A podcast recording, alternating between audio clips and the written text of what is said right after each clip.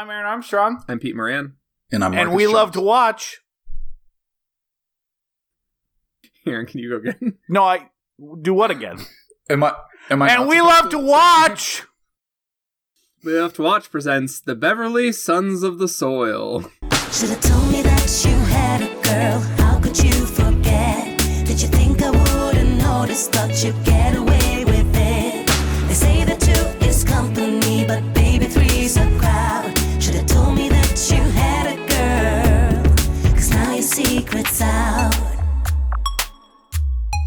Hey, Peter. Hi. How are you doing today? Good. Is that too deep of a Simpsons Uh. I'm uh, sorry I couldn't hear you with my rage at uh, what, what's going on right now. Uh, hi, Marcus. How are you? Hi, Pete. Hi, Aaron. Nice to be back. I Hey, guess. Peter. It is so nice for you to be back, Marcus, and also for Aaron, you to be here on your regular. Let, cadence. let's just let's just before we even get it, where, where, where we love to watch a movie podcast, we pick a theme. We do movies over the course of that month around that theme, and if we remember, we compare and contrast. We're in our third week of summer rerun month, where we're capturing the '90s era of let's remake TV, uh, like '60s and '70s TV shows as mo- big screen uh, movies. Uh, and we're in our third week of that. We're at the nadir of that. Probably also maybe the nadir of this podcast. I don't know. This is definitely the worst movie we're covering this Oh, month. and You, we- you had to we watch this movie and have me on. That's just yeah, the worst. That's what I meant. Um, but yeah, Yeah. we we did 1993's The Beverly Hillbillies, which actually was both a success that made double double its budget, and also one of this this sort of like from a concept feels like they had run out of ideas. This is one of the early ones. This kind of made way for the rest of the 90s, but we're gonna get into all that. I we need to get into something else. So our guest, unfortunately, is a man by the name of Marcus Jones. Now, Marcus, I Yes? last time we talked on We Love to Watch, you It was weird. well, I mean, here's how I remember it. If I'm just being honest, um, I at the time was just trying to call Pete, talk to him, hang out, because he had canceled recording, only to find that you were guest hosting again on Night of Living Dead again, uh, which is troublesome enough. Now, what I didn't have at the time that I recorded that, last time that we've spoke, was the context of the first hour of that podcast, which I've since heard. Uh, and I gotta say, um, you had a lot of really negative things to say about me for a straight hour on my own podcast. I'm pretty sure that was Ethan. Actually. I think Ethan was really trying to get the vibe and never quite grasped it. But um, I there was a lot of uh, this is an intervention for uh, your uh, to to steal you away from your abusive co-host Pete, and Aaron's been torturing and gaslighting you. And obviously, we recorded a whole episode of The Night of Living Dead. I didn't know any of that at the time. Yeah, I well, know mean, it to now. be fair, I didn't know I that that was going to be recorded now. and released to where you could listen to it. I thought, you know, we were just having a discussion among friends. Yeah, the truth needed to come out, though. The truth is more important than your feelings, Marcus. The truth that Marcus tried to do like a mutiny on the We Love to Watch bounty, or the truth that uh, you agree with Marcus, because that's going to really, depending on your answer here, uh, Peter, it's going to really change the dynamic of this episode. Wow, it seems like maybe I had a point that whole time. yeah, I, I mean, I, I don't think uh, it's being an abusive friend to say if you think I'm an abusive partner, it'll change the dynamic of our subsequent recording. Yeah, I think once I, I think that perception uh, can be pretty damning. Um, but what's more damning is being an abusive partner, So it, let's talk about. You know what? I'm just going to keep going. So uh, to recap, everyone, there's you know go go Google. We love to watch Marcus Jones. A lot of hate sites out there that I'm going to put up between now and this episode. Um, and got a couple months, man. uh, you know, so here's the thing. So we're doing this summer rerun month, a Peter a Peter joint, Peter idea, Peter Moran joint, and I, but I was all into it because I saw all these movies. We're we're in our third week. Um, We knew at least four of them would be good. yeah, F- yeah, four of them are great. Uh, and I was pretty pretty excited to do that. And then there was one like weird one in there, and it was you know, I want to do Beverly Hillbillies, a movie that I saw in theaters when I was 11 and I fucking hated it. And if you hate a movie when you're 11 and desperate to see movies, it's a really bad movie. And then he was like, and you know, we, we gotta have, we gotta have Marcus Jones on because of, uh, because of Jim Varney. I was kind of like, well, under any other non pandemic year, I would obviously say no to this. But Peter's been through a lot. Maybe, you know, after after the the Ernest podcast just wasn't clicking for Pieter P- Pieters we finally revealed that I'm a Russian bot. Yeah. for Pieter's uh um um you know uh, creative energy podcasting and stuff like that. So I you know I figured like in the back of my head probably he was like, "Hey Marcus, I know how much you love Jim Varney and specifically the film The Beverly Hillbillies. Someday on We Love to Watch." We'll do it, and you'll come on. Play. I feel like it was like that dying wish, not of a person, but of a podcast that like Peter was granted, like a make a wish. And I was like, under those circumstances, in the year that we've had, I can't be like, no, we're not going to do that. So, so fine. So I we. Cut- no, hold on. Come on, Aaron. on, cut, cut, cut the shit, dude. You're not. You don't play the good guy Shut up. here. You said yes to that just so you could invite me No. on and trash Jim Varney and hurt my. I heart. mean, I hold on. First of all, you already invited me on a podcast to do that. So uh, yes, I'll be doing it again. But uh, it's now you're in my house. But that's that's only fair. Like you invite someone to trash a beloved actor, I invite you to my house to trash a beloved actor. But here's the thing. So I message Marcus, being the good friend and supportive partner that I am, and I'm like, Marcus, we're doing Beverly Hillbillies. Hopefully you have something going on, but if not, do you want to come record? Marcus had never heard of this idea, had no interest in the film Beverly Hillbillies. Peter like set up this whole thing. We and, and, like we could have just not done it, and Marcus would have been fine with it. So what I'm trying to say, and none the wiser. but none the wiser. And so I guess what I'm trying to say is I have two enemies on this show tonight. One, the person who, on his own volition, with no consultation of my arch nemesis, made us do a terrible movie with a terrible guest. Uh, and Marcus, who, well, he knows what he's done. Yeah, I think you kind of covered it in the attack on me. Does that catch everyone up? Why we're Yeah, I think that kind of I think that kind of catches everyone up. Uh it doesn't I think if this is the first episode you're listening to, it's usually less of a um uh some kind of monster the Metallica documentary. Um it's usually less of that, more of just, you know, talking about movies, uh just joking, having a good time, occasionally veering into seriousness. Um, a lot of backstory on this one. but you know, this one we've got history here, and the important thing is that whatever we talk about here will be far more interesting than whatever the movie is. I, we, we, we tend to pick good movies for feud eps. Um, I think Uh, I oh, think yeah. that's clear. Uh, and I can't say that this is. We introduced the show and did a pretty effective recap of Marcus and mine's relationship. So I imagine this is ten times the introductory episode than say like our Night Living Dead episode, which was fifty minutes of Marcus lambasting a co-host that wasn't there. oh yeah, if that was your first episode, I'm really sorry. Uh, I wish I wish they had. So when you're when you work in like web design or you work in web ads, um, you you really focus on like bounce rates. I want to know exactly how many people uh listened to that random episode and was like, "Hey, I'd love to hear about Night of the Living Dead," and then got 30 minutes in and was stepping into some sort of therapy session. You, you think they made it 30 minutes? I like to think whatever wrestling kayfabe we had going on was was pretty interesting. How interesting. dare you say this isn't kayfabe? Uh, Oh yeah, sorry. Edit out the part where I said kayfabe because if you say kayfabe, you're ruining kayfabe. here's the here's the perplexing part. I said kayfed. That was our second most listened to episode of 2020. No shit. So it is, and most of our episodes where Marcus and myself are both on are usually in their highest in their respective years. So there a couple things could be happening. One, it's the Jones. hang on, hang on. What what beat that episode? uh, probably like a movie that people like and is good. Ah, there you go. That that makes Um, sense. But I, I forget exactly what it was, but it's uh, it, it's true. It's it, it was our most listened episode of that summer of horror where we did nothing but more popular, better movies throughout the rest of the double the double month.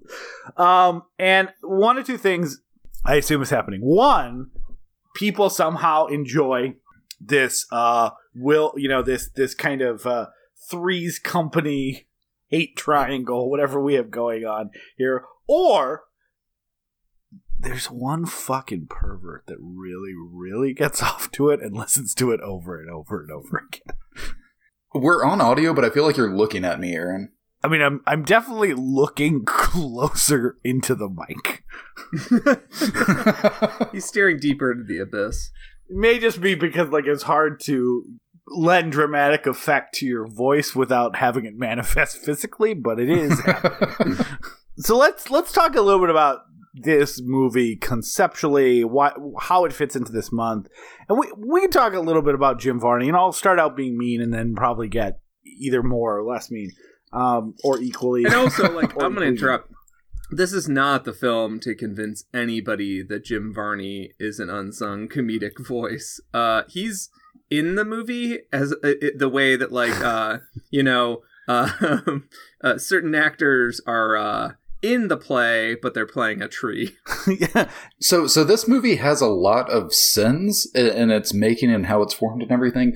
I think the biggest one in my eyes, being a big Jim Varney fan, is that it's the first time he's gotten to like be a lead in a movie, like a real lead in a big Hollywood movie that isn't an earnest movie. And he doesn't get to be funny. He's the straight man. There's no of the lines written for him, and I watched. So uh, also, you know, to sort of uh, jump ahead, I I watched a couple episodes of the original Beverly Hillbillies show, and As did I. um, and uh, yeah, 'Cause and, I- and like I it's also cute. hate It, myself. it, it's cute in a sort of. you know, Aaron, I didn't even realize until after it was over that it was an extrapolation of my self hatred. Um, I'm not sure. I mean, what in the especially that you watched two. I did just watch the one, and I'm like, I think that was it. Like, you know, you should try something once, but if you don't like it, don't keep eating it. I imagine after your second one, you you the the sky uh, got cloudy. The the your Yeah, your, your the visage turned black one. and white, and you're like fucking start looking like Johnny Cash in the Hurt music video, going, "I hurt myself today." I watched Beverly Hillbilly. Um, but yeah, I watched two episodes of it, and I found it kind of like cutesy, corny. It wasn't anything that I was gonna watch more of. Um, but like so many sitcoms from that era just haven't aged well. We've talked about that on the show before.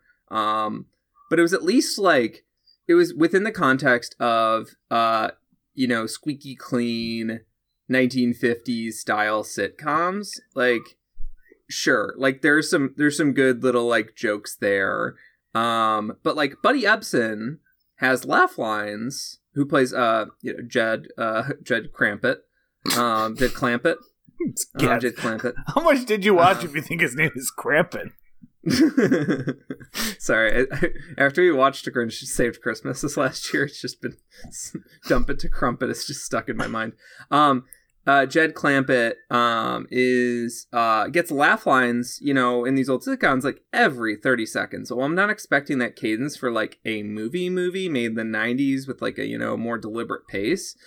I I am expecting them to throw some bones to Jim Varney. He literally has one bit the entire movie, and it's that he thinks a woman wants to fuck him. Peter, That's it. hold on, Peter. I don't know if you know this. The like the, part of the reason that he had laugh lines in that sitcom is, and this is true for a lot of sitcoms even today. Those are laugh tracks. Like they add that. Like people aren't laughing. Like the Flintstones had that, Peter, and there was no but the laugh track tells me when something's funny, and you know this movie. So this movie could have used Yeah, that. but the movie has no has no laugh track, so I didn't laugh once. But the show has laugh track, so I was laughing. well, I mean, Uh, to be fair, this movie is incredibly unfunny. Es- essentially, There's- there's- every every my point is they TV show, write jokes. every They character don't has write- laugh They lines. don't write jokes for Jim Varney. Like they don't write jokes for for Jed Clampett. He's the straight man. He's he's not even the he's not even the hair the, the like harried father who like you know you get to see him you, you get to see him like ah geez you're messing up my new mansion. Oh you're you're you're messing up my new house. Yeah, you done He's like kind of dim, like all the rest of them. Disposal." but basically, like he he does get to be kind of charming. Like he he just kind of Jim Varney as an actor kind of exudes charm. Yeah. So he gets to be charming in some moments, but yeah, nothing funny for him to do. Even though he's a very funny actor, he gets a couple of reaction shots. But yeah, he's basically the straight man to all the the kooks and crazy people around him. They might as well cast of any actor over fifty. Like, I, I, I do take the point that like you know look looking at his filmography i'm you know i i wasn't i'm not a big jim varney fan and um as, as we've discussed Few are. we've discussed before but like looking at his filmography it's like okay well this this clearly was uh you know his biggest role outside of the ernest movies is like i went to Letterboxd what really stood out is that outside of animated movies he clearly was you know taking into account the ernest movies and then this movie and then a couple other also rans he was never in a good movie uh, and I think that is what held him back most of all from being a, a, a more recognized actor, is that he never starred in a good movie. Well, yeah. Other than the Ernest movies, yeah, his like the best he did, I mean, like very much including the Ernest movies, though, is what I'm like. He outside of animation, he Aaron, Aaron, Aaron. We do not need to get into this, uh, but no, like animation was kind of where you know he he did well. Like Yeah. His biggest hit, obviously outside of that, was you know doing the Toy Story franchise and stuff like that. But and that's something else that kind of bothered me as a Varney fan is that this is the first time he gets to be the star of a big Hollywood movie outside of the Ernest movies. Uh, which obviously aren't really big Hollywood movies, but he doesn't even get like top billing. They decided to go No. alphabetical order in the casting, so he's fucking. I know last. he's la- I did notice that the Diedrich Bader, who like this is two His two first. years away from the Drew Carey show, where he's the fourth male lead, uh, has has top billing. Uh, yeah, he was movie. just like an improv guy before this. Like, and Diedrich Bader, like, I, while we're talking about that really quickly, I think the cast in this is like I think the almost uniformly great. Like, the only good part, Yeah. the only good part of this movie is that the cast, give or take, well, actually, definitely take a Rob Schneider is is uh is very is is well done and like well done as it relates to not just uh, not just the fact that all the actors are generally like pretty good but they're they're well suited for their roles and they're well suited for um the characters from the television show they're starting to play. So actually, let's let's go back and do that because let's Yeah. talk a little bit about the Beverly Hillbillies because it's actually kind of a little bit fascinating. So I never had seen the show before, and I did have occasional uh, exposure to like Nick at Night style reruns. So there's like a, there's a there's a lot of shows from this era, and this this show premiered in 1962, ran for nine years, ended in 1971. So about 100 of the shows are in black and white, and then about 150 of the shows are in color. You know, this is not one I caught. Now, Peter, I I definitely take your point that like a lot, you know, sitcoms in general tend to age like milk, and uh, just because comedy, especially like situation comedy, changes so much, there are rare exceptions that kind of uh, hold the test of time. But even like having seen like Bewitched episodes or I Dream of Jeannie episodes or uh, uh, Have you like- seen Addams Family, original Addams Family episodes? no, I'm gonna. I'm going to. Mhm. I did Yeah. watch those for the episode we were we kicked off the month with, but as of when we're recording this, Yes. I have not watched them yet. Yeah, I had never seen this, and I will say, like again, I did just watch the pilot, which actually the movie, especially the first few minutes, follows very closely with, uh, and I thought it was terrible, but uh, I also like. It wasn't just me like watching this in um in t- 2021 that thought this was terrible. This was a show. This is kind of like the Big Bang Theory, or if not, or like the Two and a Half Men of its era. It consistently of TV critics at the time got terrible, terrible reviews. Uh, that it was lazy, unfunny, has nothing interesting to say. Uh, you know, and this is an era where a lot of sitcoms are being praised for like Mary Tyler Moore Show or like all these all these types of things for like changing the format. This was kind of the crazy CBS popular sitcom at the time that audiences flocked to and critics fucking hated, and that was consistent throughout its entire run. Uh, the other thing that's really surprising about this, because I- my goal was to watch a black and white episode and then see where they were in color. You know, seven years down the road, it's a long, it's a nine-year running sitcom. Produced 268 episodes, and this is 100% true and extremely just depressing. 16 of the episodes 16 of the episodes still to this day represent um, one of the uh, 100 most watched like episodes of television of all time Wow. So crazy, especially considering this is a sixty-something-year-old show. Yeah. and uh, the population has absolutely boomed since then, right? Like, but yet TV has just changed so much and will never be what it was. but even even then, I mean, like it'll never like be there. one. F- but there was shows on at this time too when there was no cable and and other networks that that literally one fifth of the most watched television shows of all time, like episodes or like moments of television, are taken up by Beverly Hillbillies episode, which makes the next part even crazier. You can't watch most of this show. And that is because it was a CBS show that was owned by Paramount. Fox had some rights in it. This is a, a movie produced by uh, uh, by 20th Century Fox, and the rights are a mess. The first two seasons are available on streaming because they've entered the public domain because of all the rights problems. I didn't realize Oh, that's wow. why I could watch it so easily. It looks like shit on Amazon. Yeah, because Prime, it's it it's the there. it's it's it is it's public domain versions. Like I guess Paramount did release cleaned up versions on DVD through season five, but there's still debates about the rights issues. Uh, Wikipedia says they're hoping to have it resolved. The release dates for the final few seasons on just DVD, not streaming, is projected in 2026 when some rights revert. when people will really care about it. No, so I'm saying like this is this was a huge show that you can't watch. Like it's not on CBS All Access or Paramount Plus. Like and like it's going to be another five years before apparently the rights revert to someone who has some plans to release it somewhere. So it is like it is weird. Some of these shows like that had such a big impact and were produced by major studios like are just like you can't you can't watch most of it. So yeah, of those I don't feel like it lasted for this show though, because even like I did grow up watching a lot of Nick and Night, and I definitely saw episodes of Beverly Hillbillies and saw bits and pieces, but it wasn't one that I actually enjoyed and got into watching and stuff. And no one I've ever known has been a No. Beverly Hillbillies No, fan. It seemed I- like it would just be people from that. like I said, it really maybe sounds like it was it was the two and a half men, like a, a show that Yeah, uh, that people like it hit some measure of the country right in a sweet spot, but that most people, um, I don't like. I hate making like I would assume that would be everywhere but the South. Everyone just kind of likes to laugh at the South sometimes. Or maybe it was just like uh, so. I, I this is something I want to talk about quite a, a bit in the movie. Like I think this movie is something I fucking hate, which is like the propagation of like the good old boyism that like actually people from rural countries are better than other people morally, ethically.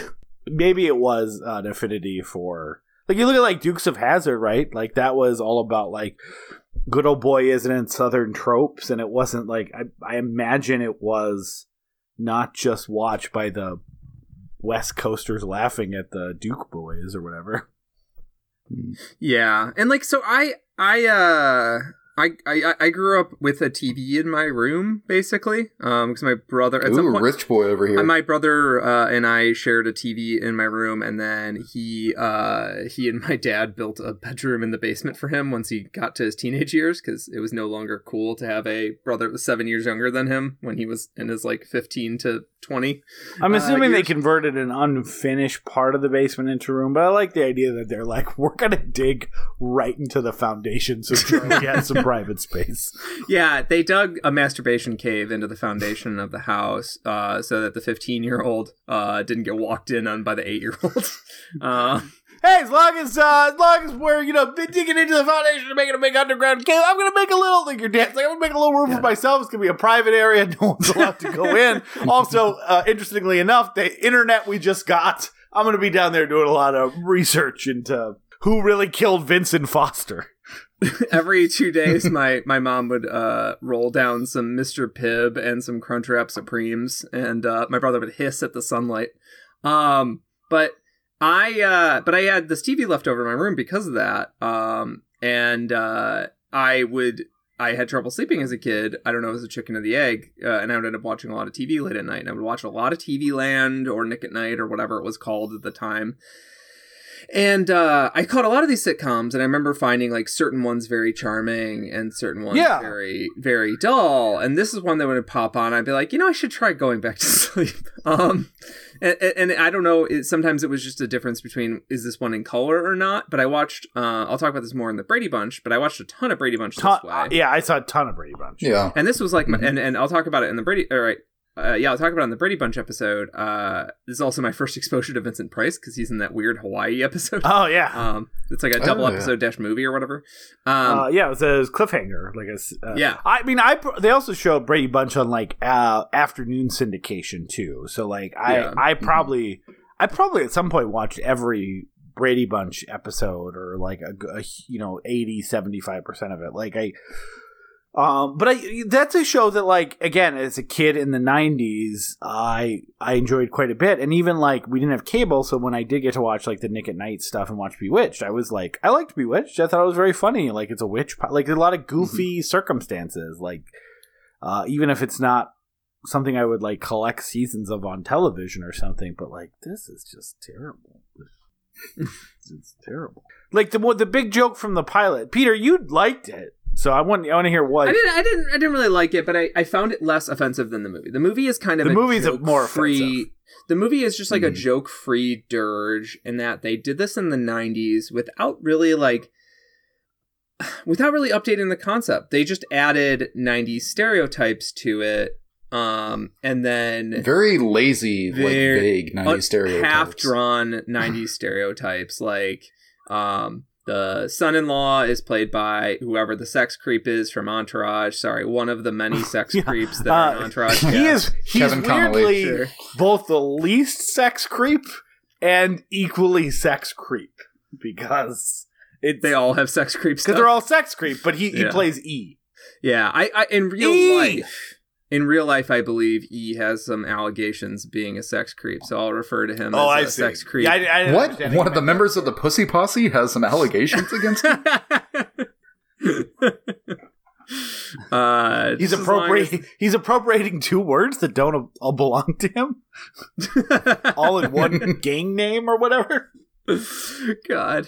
Um, but he, uh, but he's just basically he wears like you know uh, a beanie and big baggy pants, like as a '90s stereotype, and his entire character is edified by um is horny for Erika Eleniak, and like Yeah. Well, at least he's not like a hip hop guy. Yeah. this is not like a really lame hip hop guy. Like that's he had the style a little bit with the hats, but yeah, it's mostly just like I can't talk to a girl. and like it's i'm really glad that we're doing this a little bit after we did um uh, summer where we did uh, excuse me i'm really glad we did this after the month we did clueless and 10 things Yeah. About you and Last she's all that because like those really help illustrate how lazy some of this shit is because like those movies operated in that era they relied on those stereotypes and then they would subvert those stereotypes because it was fucking funny to subvert 90 stereotypes the expectations that you have.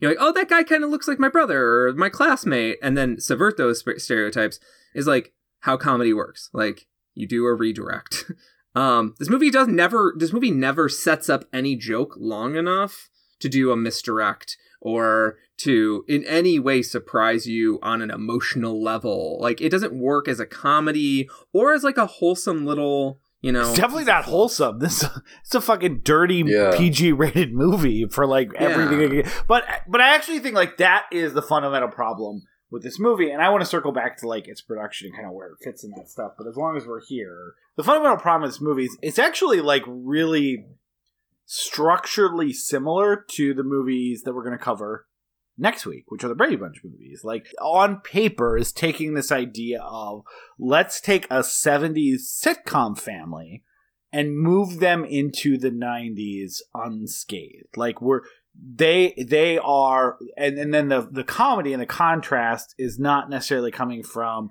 the original concept of the show, but like that you know that they're moving that that you're seeing the the not just the 70s but like the 70s idyllic family on TV 70s meet the meet the the hard edge grungy 90s. And like, so on paper, that kind of seems like what this movie is setting up. So you kind of have like a. Well, Brady Bunch did that great, but this does not do that. Well, this, this movie doesn't. I mean, Brady Bunch had a point of view. Like, we're gonna the comedy is gonna come from contrasting the the TV shit with like the quote unquote real world. And uh, Yeah. But this the, the Clampetts could just have easily like they're just in the '90s as well. They're just you know in the Well, ex- exactly. So they they that's one of the huge problems. The other huge problem is that like I, imagine that the show was about uh not just like the good old boys have to do with Beverly Hills, which again is probably a fish out of water thing that you could have done even within the same time period. Although this one very much leans heavily on like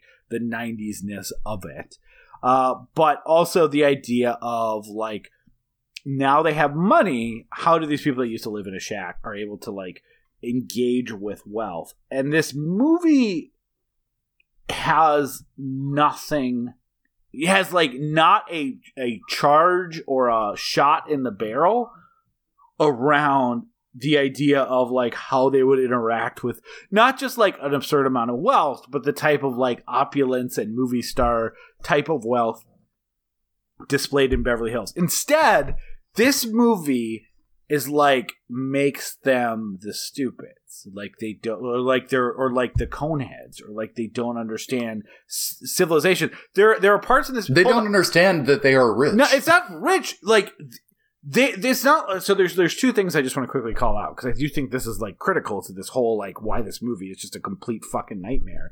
And that's like two of the biggest call outs that they have of experiencing what it's like to be rich is they're all sitting around the dinner t- table and a and a and a normal doorbell rings and no one can figure out where the bells are coming. That's like it's not op- it's not like so extravagant opulence that these poor country country folk are like confused by a fucking doorbell.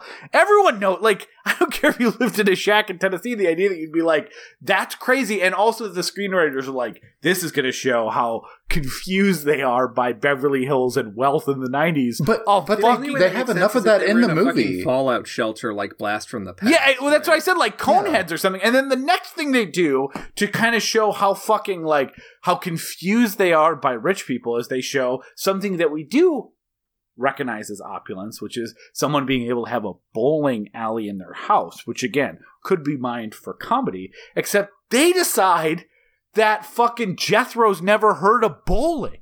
Like, I can't think of something that's more like less like like more Yeah, country it's like, and work- less it's, it's like a working class symbol. Like that It's- was that was like a th- that was like a it's like a Simpsons and Roseanne thing. Like the like da- dad always wants to go bowl with his friends. Also, it's an excuse to get drunk with your friends. But Yeah. dad always wants to bowl with his friends because it was like a working class equivalent to golfing. So their first two things to show how like confused this family are f- about wealth and Beverly Hills is the concept of bowling and a doorbell. Like Well, they have ones that make sense, like the cell phone. Like, okay, maybe they don't know what cell phones are.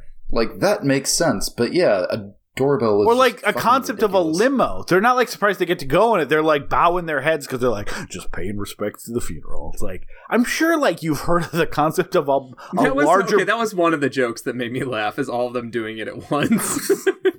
like okay, I, I get your I get your I will say there were a few laughs in this movie, There's, like- but just not. There's many. like three Yeah. three laughs I wrote. I had I wrote them down.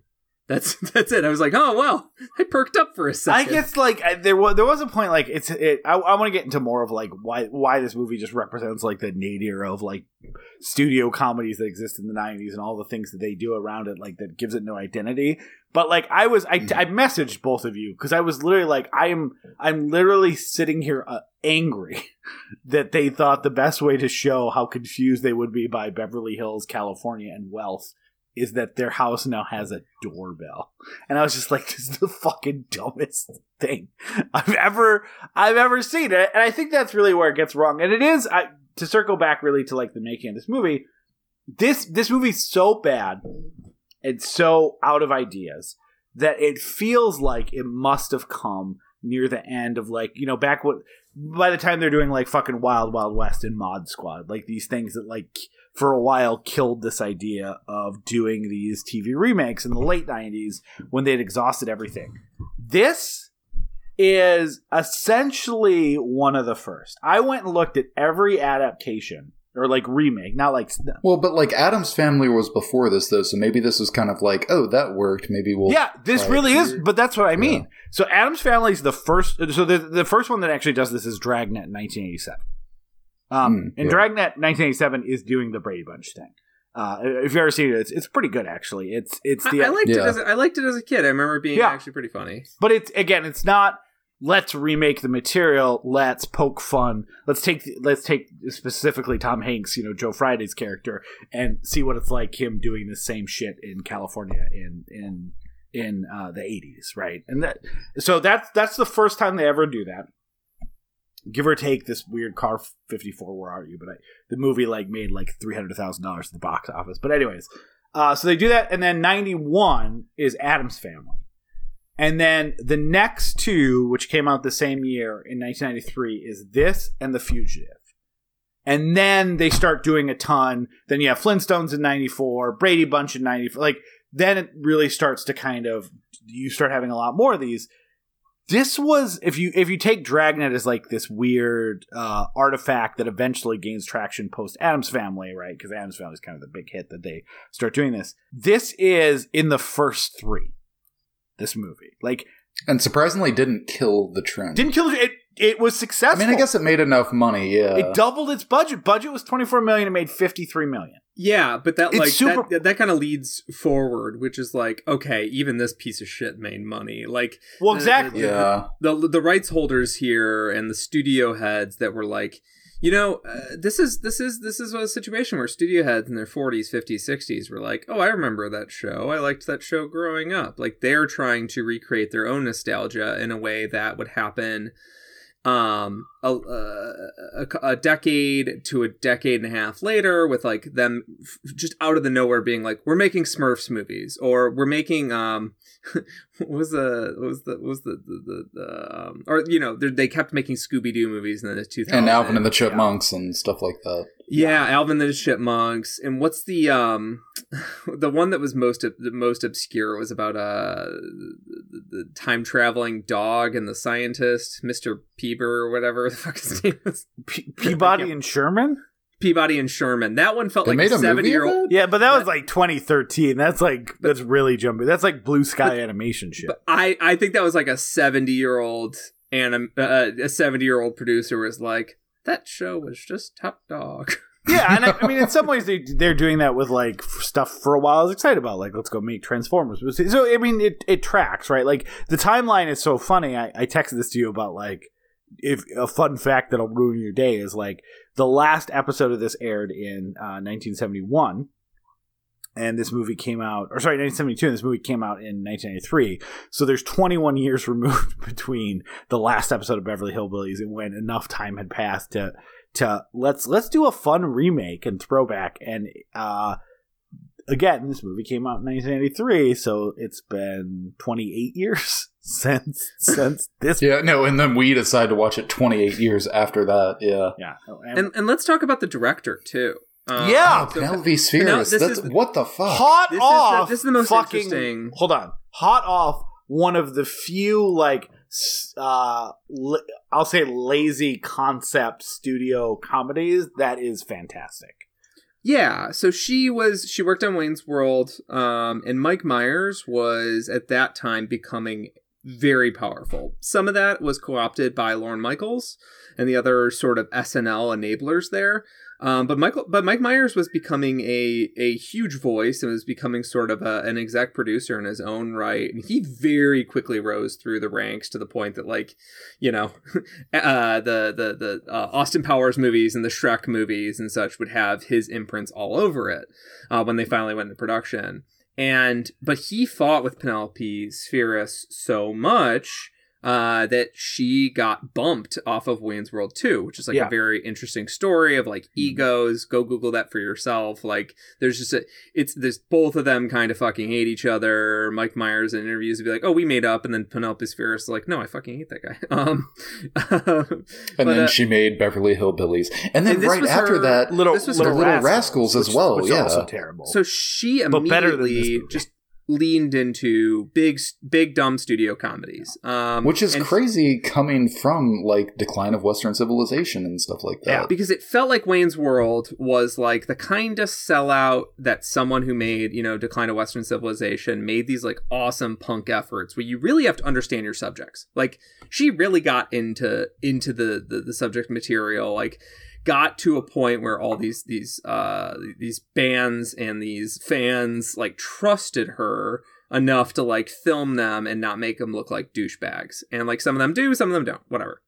Um like she was she was this she was not a uh, a rubbernecker to punk scene. She got in it.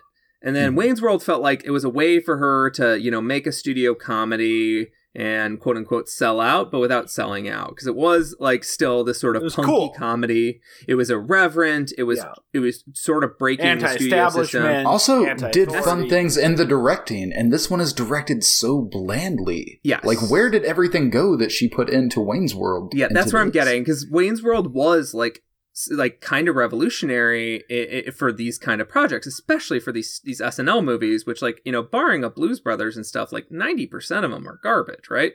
And and she uh uh she could find little moments to be like the she and Mike Myers and the scriptwriters could find little moments to be like this is what these movies are supposed to do, and that's fucking boring, and we're not doing that. And then uh you know she got booted out of Wayne's World too, which isn't a terrible movie. It's still in the top Uh, tier of SNL movies. yeah, I- but it's I- I like- it's I like it is a Wayne's World, step too. down. It Yeah. is a, a fairly significant step down. I, I So still feels like, it a lot, though. I mean, there's it actually feels like both movies suffered from not having that sort of collaborative mind of Wayne's World. I mean, there's only there's actually like only less than ten Saturday Night Live movies. Like it feels like there's a ton more, but there's there's really not, right? Like two of them are sequels. You you have Blues Brothers, and then twelve years later you have Wayne's World, and Wayne's World opens the door to some real shit like Coneheads and It's Pat and Stuart saves his family. Ladies Man, Night at the well, yeah, and then you have a break because that's not working, and then it gets the Will Ferrell train, like that era, like Night at the Roxbury, Superstar, Ladies Man, and then the only other one besides those are is MacGruber. yeah, Yeah. yeah, There's like there's there's got to be four that are worth watching. Five. Yeah, MacGruber, Blues Brothers, Wayne's World one and two, and I have uh, a very sick, sick. I mean, that's literally it, but I do kind of have a a, a, a warm place in my heart for the Ladies Man movie. Thank you. Thank you. I do as well. That I, oh no, I did can just, still. Did I just We make just a- connected. I just made a connection with Marcus, and but it's good. Like it's a good one. I think Ladies Man is uh is actually uh, Tim Meadows is so sweet as a character, um, Mhm. and it has some genuinely funny moments. And also just so great for Tim Meadows to just like have his own movie. Something that he Yeah. definitely deserved for And it was long back when. Will, Will Ferrell was, you know, like you get Will Ferrell to be in your like Austin Powers style, and Will Yeah. Ferrell's character in that movie is very funny. Yeah. Yeah, and I, I so yeah, it, this is this movie is a big bummer also for Penelope Spheeris, who was supposed to be um this sort of like she was supposed yeah she was supposed to be good good. She's supposed to be movies. this she was like supposed to be wonderkid good. director, and Yeah. she made like a really vicious horror movie in the '80s. Like she she has do, did a lot of like awesome punk shit before this, and this movie is just like the definition of a shitty little cash grab and it the reason I wanted to see it was because of all the names we just mentioned. Had you Penelope so, Spheeris on the top on the Yeah. masthead, Jim Varney, Cloris Leachman is the grandmother. I really like Diedrich Bader. I think he's Yeah, really funny. too. I love Yeah. Lea Thompson. I've had a crush on her since I was a kid. Um, no real feelings about Erika, uh, uh, Erika Eleniak. She's perfectly love, fine in this. yeah, she's fine. I don't really have any feelings about her. Uh, Dabney Coleman and Lily Tomlin, obviously. Yeah, Uh, and bless Lily Dolly, Tomlin. Dolly gets she, a fucking Dolly gets a fucking cameo. Like I heard all that and I was like, oh, we have to see this movie. Turns out we didn't. Yeah. Bless Lily Tomlin though, because despite like how shitty this movie is, she does seem like she is really trying and having fun with it in a way that she really shouldn't be. Like she is definitely one of the the highlights in this movie for me. Her and Dabney Coleman. She, they're both they're both performers that like I think are so veteran at this point with shitty material that they're like I- I'll find the nugget of gold in this pile of, of fucking Tyrannosaurus shit. Like they and she does. Mo- most of my favorite moments in the film are moments with her. She smi- when she smiles, she makes a scene better, right? Like it's just kind yeah, of a her smiles, her eye rolls are great. There's like little moments you can tell that like she kind of fucks up in a scene and just goes with it. Uh, like the scene with the cell phone and the limo, like towards the beginning, she like tries to put the antenna down on the cell phone and she actually bends it and she's just like goes with it and she's like, no, it's fine, it'll work out. Yeah. Yeah. I want to see. So this fails the Ebert rule, um, which is like, would you rather watch this movie or watch a movie um, of uh, of all these actors hanging out? Like, I would love to see Oh, Lily yeah. Tomlin and '90s Penelope Spheeris hanging out. Like that sounds. E- that E- sounds Ebert rad. also gave it the rare half star rating, so, so it also it also uh, failed the uh, the Ebert rule for not being a shitty movie. yeah, I mean, that's a that's a fair review. Uh, but yeah, it Peter, you you implied you implied that you had not seen this before. I've never seen it. Oh, my- so that I guess that explains a little bit of the you were kind of I, why you were gung ho to watching this, and then both myself and Marcus, me months ago, and Marcus when I messaged him a few weeks ago, were like, "Oh, yeah, I mean, sure, Yeah, we can yeah. we can do that." But but like on before. paper, it does make a lot more sense if you're just like. Hey, this could be interesting and fun to talk. Like if you're looking at these movies, we know. The, I don't think there's un, there's um un, unfound gems, right? Like we know the good ones. They're, they either Yeah, start with and again- Addams or Brady. yeah, and I, I am uh, the hugest Jim Varney fan, and I only watched this movie once as a kid. I did not go back to it, despite the fact that I fucking love Jim Varney. Yeah, this is a movie though that I, for some reason, all my friends had on VHS as a kid, but I never watched, which is a pretty damning sign, also, because like that, this was an era when everybody had somewhere between five and ten VHS tapes, and if you spent a sleepover there, you watched whatever they had, right? Yeah. It's also telling like this movie itself is very hard to watch. Like it's one of those things where it's such a nothing movie culturally. It is the type of thing that you figure is is not just available, but like available everywhere. Like you want to watch this on it's like the Roku bother. channel, like whatever. It's it, it's literally included with every movie streaming because someone stole the rights for a dollar. Instead, it's streaming nowhere. Uh, the DVD's out of print and fetches like sixty or seventy bucks. Uh, this is a movie. I, I always forget there's another level to that calculation, which is like this is such a nothing movie that is available everywhere. Is that this is such a no- nothing movie? No one even remembered to put it. Yeah, no, no one bothered to put it anywhere. Yeah. So of course we all have our own individual VHS copies that we watched. Yes, uh, legally. I will say so. Marcus was nice enough to uh, legally lend us uh, a downloadable copy that he got legally from for legal purposes, and my watching it didn't. There was something that was fucked up when I watched it. So it always showed the like it was you know below the the the black bars, but it Mhm. always showed the like how much time was left like control panel. And I got to tell you, if you want to make this movie any more excruciating, watch every second tick by, knowing how much more you have to go. I didn't have that when I watched it, but yeah, that would have been that would. I have kept been trying to horrible. Of course, close and reload, and I don't know. I watched it on an iPad, so I have no fucking idea why it wouldn't. That might have something. Is it- I, I I watched this on my phone at work today, and I kind of wish I had been working instead. yeah, when they say you wouldn't download a movie, um, they meant They- meant movie. all other movies. they meant all, yeah. no, they meant this movie. They're like, you wouldn't download this movie. Like, why? Why would you? uh, it's because I made him. Uh, now, now that I'm, uh, but yeah, now that now that we're here, I'm like, guys, you can tell me not to go off a cliff. I'm, I'm not going to be offended. Um, but yeah, do we want to transition and talk Mm. about why this thing is such a big fucking dud? You guys want to talk about Beverly Hillbillies? Hillberries? Yeah, I mean, that sounds better. So you guys didn't watch Bevel- Beverly Hillberries, the Asylum remake? I mean, likely that, That gets, one like, actually might be fun. maybe some vitamin C, vitamin A. God. And listen to my story about a man named Jed. A poor mountaineer barely kept his family fed. And then one day he was shooting at some food, and up through the ground come a bubbling crude. Oil, that is, black gold, Texas tea. Well, the first thing you know, old Jed's a millionaire. The kinfolk said, Jed, move away from there. Said, California is the place you ought to be. So they loaded up the truck and they moved to Beverly Hills, that is. Swimming pools, movie stars. The Beverly Hillbillies. Aaron, do you want to give us an alternate taglines? Sure. Um, I'm trying to remember how the fucking song starts and was gonna do something of it, but like the only thing I Now can listen to a story. All Okay, now about listen to a story. There we go. Now, now listen to a story about how you wasted 93 minutes of your life. Or more, actually, more accurately, don't listen to a story about a man from in Beverly. What the in Tennessee?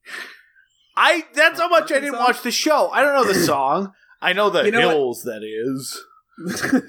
Black gold, Texas tea. Which the one in this movie was that the original one, or was that like newly recorded for? It's the not. movie? It's not I newly recorded tell. for the movie. There's a song that plays over the end credits that's sung by your boy Ernest.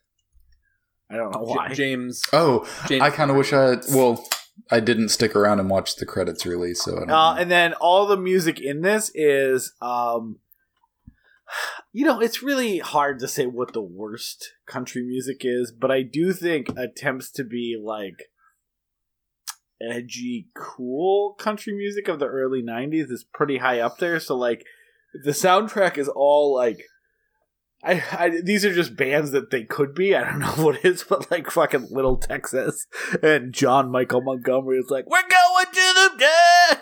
It's like, Oh, dude. Yeah. So, like, okay, so this movie avoids the thing that I hate in a lot of these 90s movies, uh, which is let's take a classic pop song and have a shitty 90s band cover it. Hold on, are you specifically referring to tag team doing uh the Addams Family?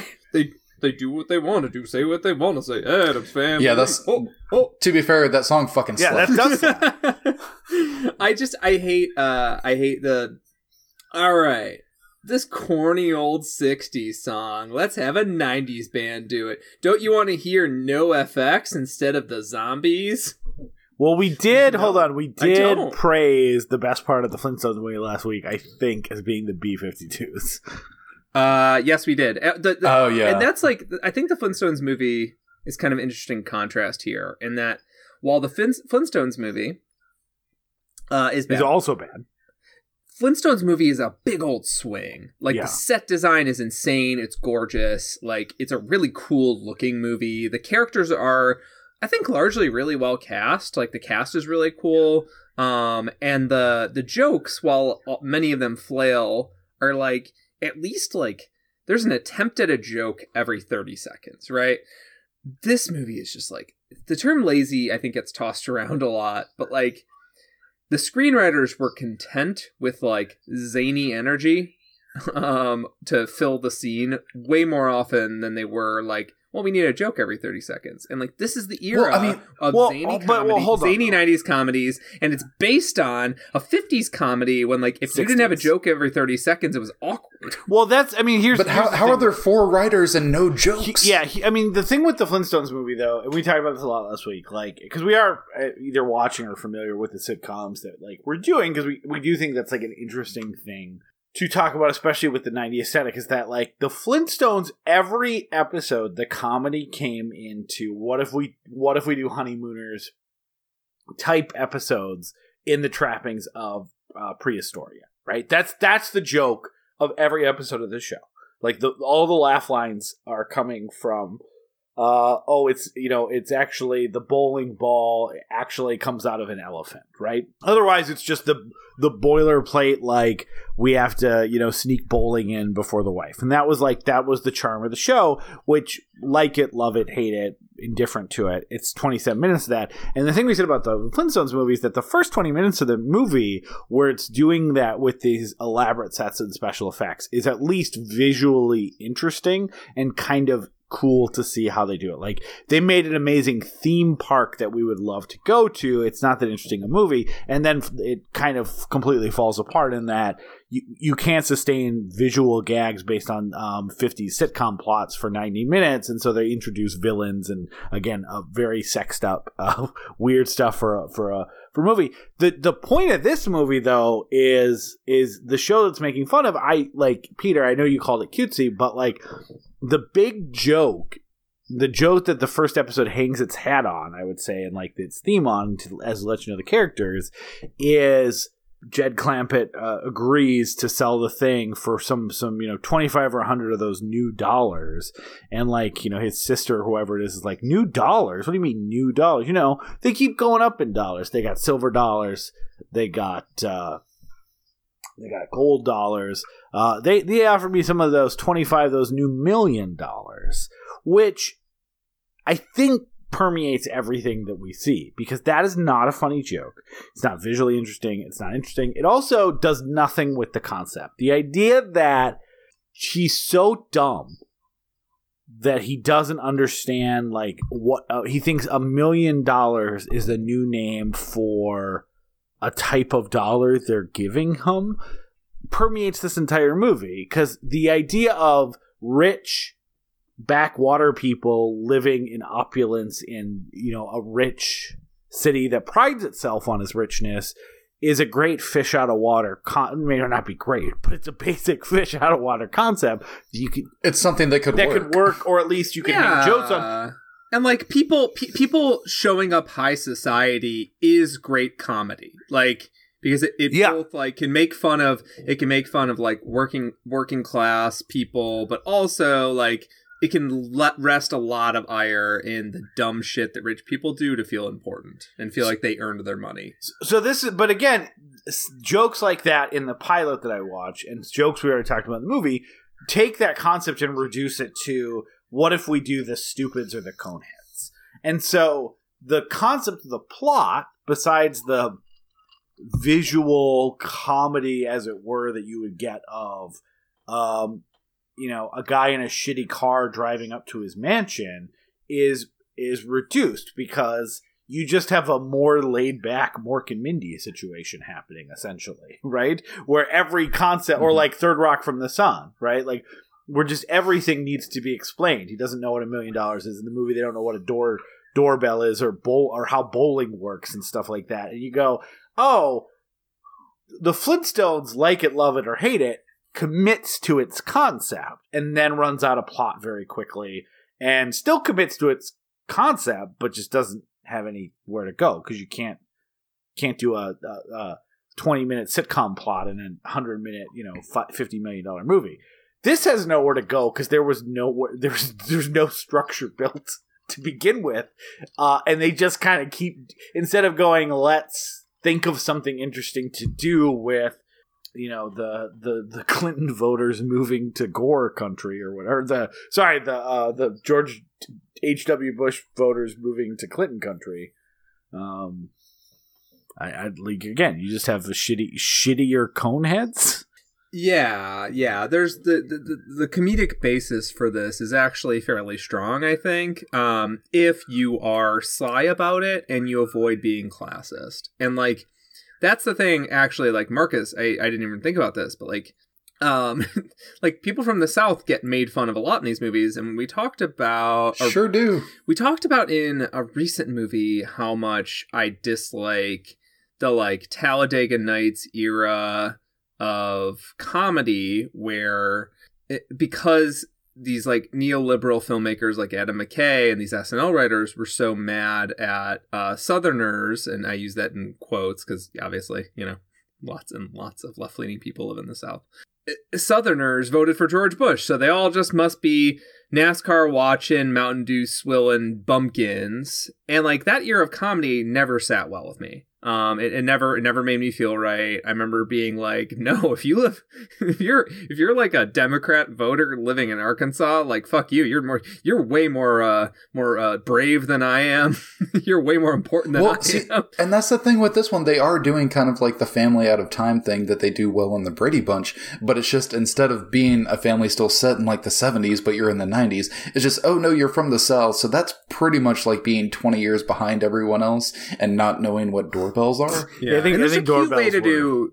And there's a cute way to do jokes about like you know there's a lot of Canadian comedies that are cute about like um like oh we got this a little later than LA did um but like you know it's Yeah, there there are good ways to do it. This, This is movie not this didn't this try any movie of that. is Yeah. so lazy that it doesn't even do the lazy joke of one of them discovering a bidet for the first time. Like that's lazy and hacky, but at least is like, well, Honestly, a scene of Diedrich Bader discovering a bidet would have been But- a good scene in this well, movie. but I it would be better. It would be better than everything offered Yeah. because, like, even though it's hacky and it's lame and it's not original and you're just doing the same joke, it at least fits what you're fucking going for, which is people of, of lesser means discovering, uh, you know, technology and and and and a life that they've never seen before. Like, But it's not a lesser means thing. It's just like, oh, these people are fucking stupid. and all of it just becomes like a shittier version of the Dumb and Dumber joke where they show up to the fancy party wearing those like bright neon tuxedos, right? Like it all becomes a shittier Exactly. version of Dumb and Dumber. Like, come on. Uh, but also, the you know, I I agree, Peter. I want you to get to the plot really quickly. Sorry, uh, I do agree that that kind of like all Southerners, it's the same thing like that happens in real life too, where where like Georgia gets hit hard with COVID, and there's fucking idiot like neoliberals on Twitter being like, "This is what you get, Georgia, for uh, your governor's actions that you voted for." It's like, yeah, fifty, like it's forty nine point nine percent to forty like nine point six percent, like you don't have to like be told you so about people dying because because some people voted for a governor that that made some bad decisions. So, but but yeah, but those people are keeping LA from turning red, Aaron. So, um, you know, they're, But- they're doing the Lord's work. Yeah, I know.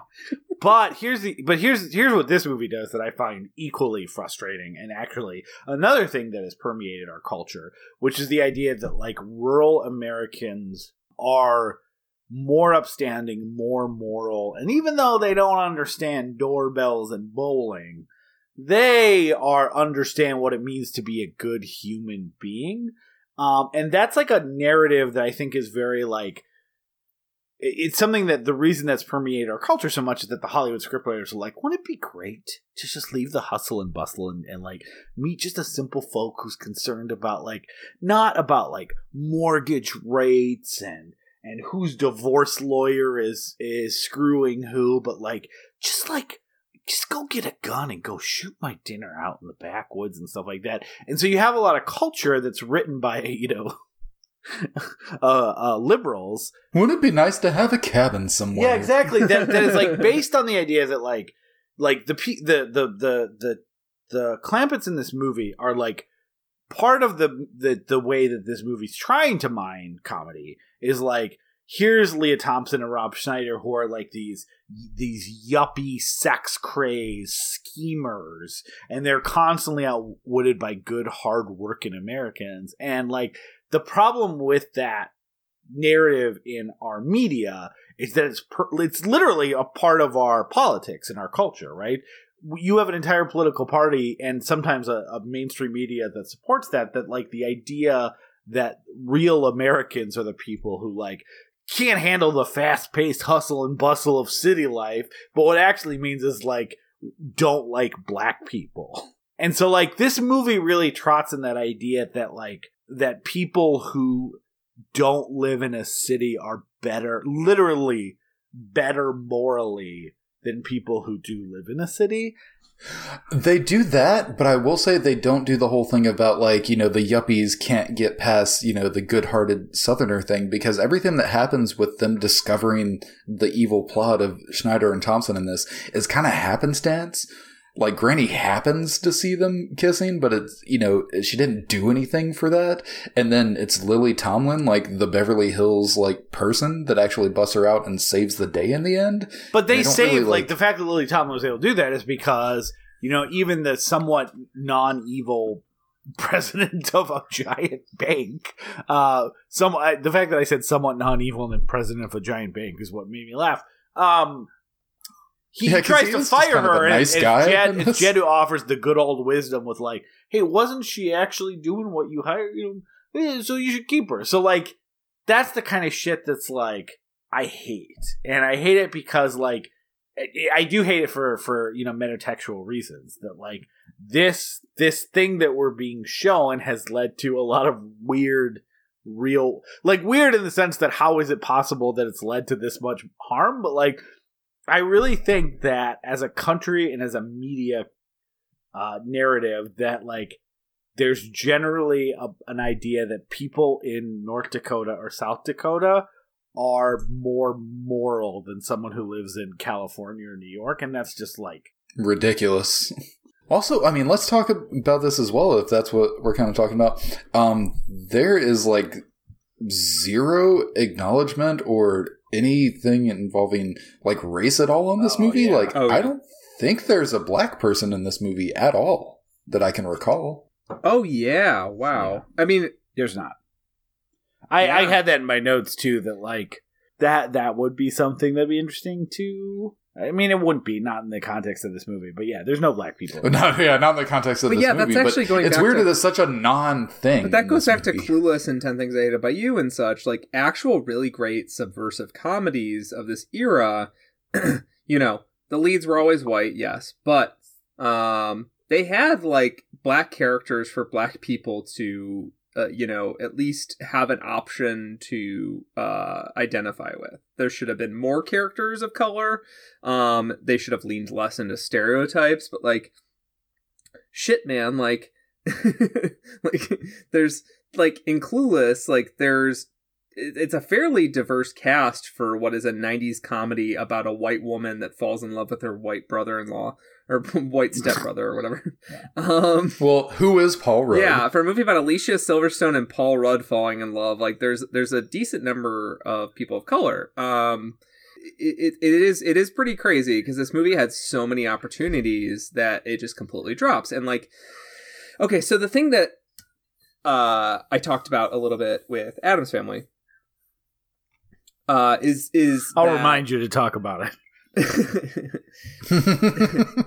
the thing that I talked about with Addams family uh, for a little bit is that actually the For quite- for quite a while, satiric, if I remember very cynical, um, for being very cynical, yeah, you talked for like 25 minutes about that. guys, guys. People don't like time jokes. Uh, Aaron always gives me shit for not knowing which week we're recording. I know, it's for, just- and right now I'm trying. I'm trying to double back and like. I know. I'm very proud of you. I just I can't. Yeah. I mean, you just talked talked about this for so long back then. now I'm shot calling. Um, but uh, the thing that I talked about a little bit with Addams family is that uh, it's actually a, like at times a, a rather wholesome story because it is about like loving people for who they are. Yeah. if they're weirdos, if they're freaks, like you embrace people. Which this movie like barely like scratches the tiniest bit of a surface of thinking Yeah. about that. And this- like once or twice. this is so that's it. cynical and like this movie could have used a lot of like obviously every you know it's easy to say every comedy deserves better comedy but um this movie could have had a lot of really fantastic jokes um if you drop rob schneider and lily tomlin like the villain characters from the movie and just make the villain like classism and capitalism you could have made like a pretty killer comedy about like uh you know country folk learning a little bit from the city folk and city folk learning a little bit from the country folk. And like there's a whole sequence where Ellie Mae is um Ellie Mae Ellie Mae is weird in the show and in the movie she's supposed to be both like 16 but also 22 um Like she's supposed to be 16, but you're supposed to want to fuck her. yeah it's she's supposed to be 16 But it's not supposed to be weird because she's supposed to be 22. Yeah, but it's supposed to be 16, but the age of consent in whatever southern state she's from is 14, right? Like whatever. of course, of course. yeah. Um. But but yeah, there's jokes in the. There's one of the only jokes in the sitcom I laughed at is the grandmother complaining about Ellie Mae busting buttons off her shirt because she's she just keeps her. Yeah. Anyways. Um. So. Uh, wait, wait, are you saying that's one of the jokes you like because just the idea of boobs make you laugh? No, it's that she it's that she keeps she just keeps getting bigger and the shirt they just keep being like I'm just gonna have to keep sewing the buttons back on and her boobs just keep getting bigger and they just So- keep so the- sewing the buttons the- back on. The idea of boobs makes you giggle. Yeah, i exactly. Uh, I'm Okay. a I'm a mature man and I get to laugh at mature comedy like this. Um, Peter Ellie watched Mae a lot of Under Siege in Charlie's jackoff room in the basement, and like this was the movie he showed to his friends and family.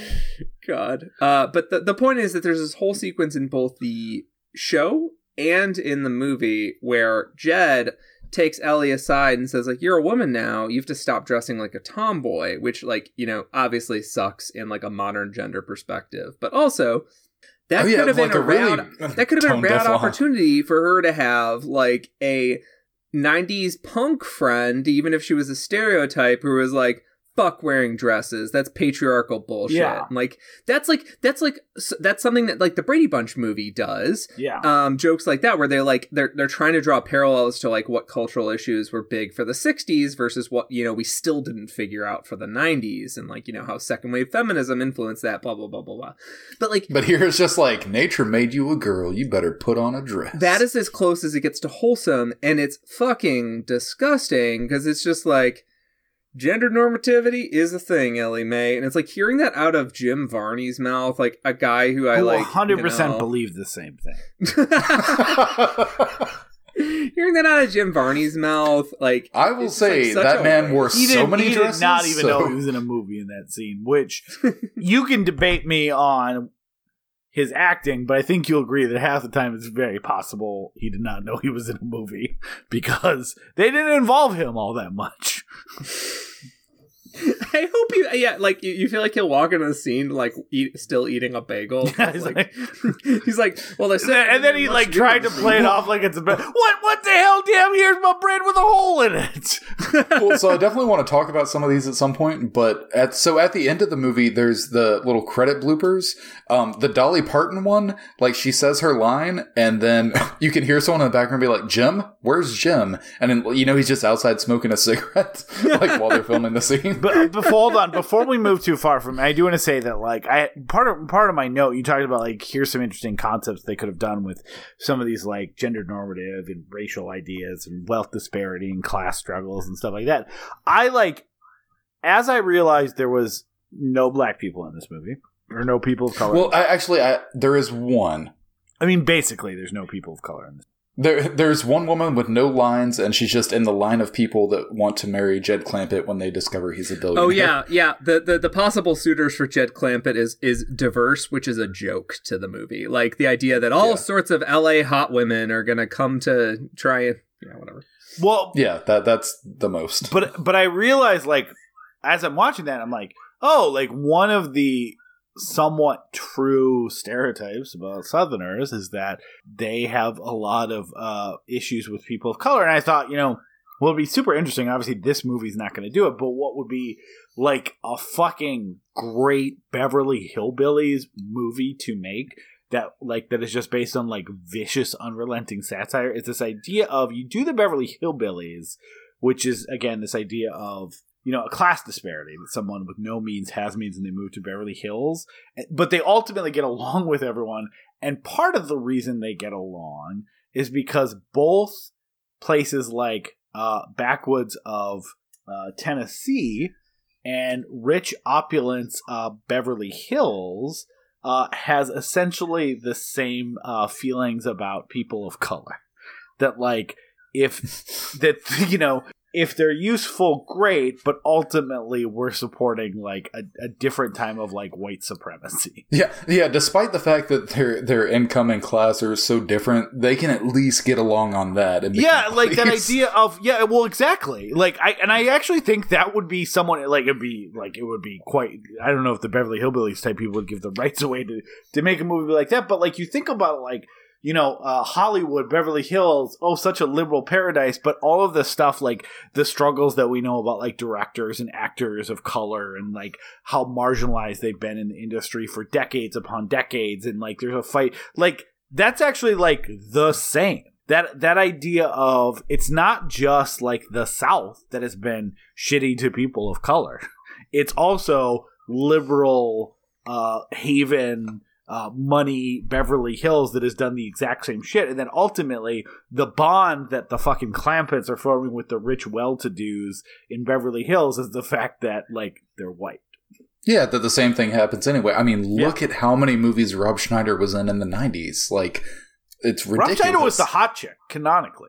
Yeah, like I, I Aaron, Aaron, I, I like that. I like that poll. I also could see a thing where like all of the white people in the movie are trying to steal their money, and they end up forming a friendship with like a normal ass, like no stereotypes, black family, um, because like they're they're also like. All these fucking white people are trying to steal our money.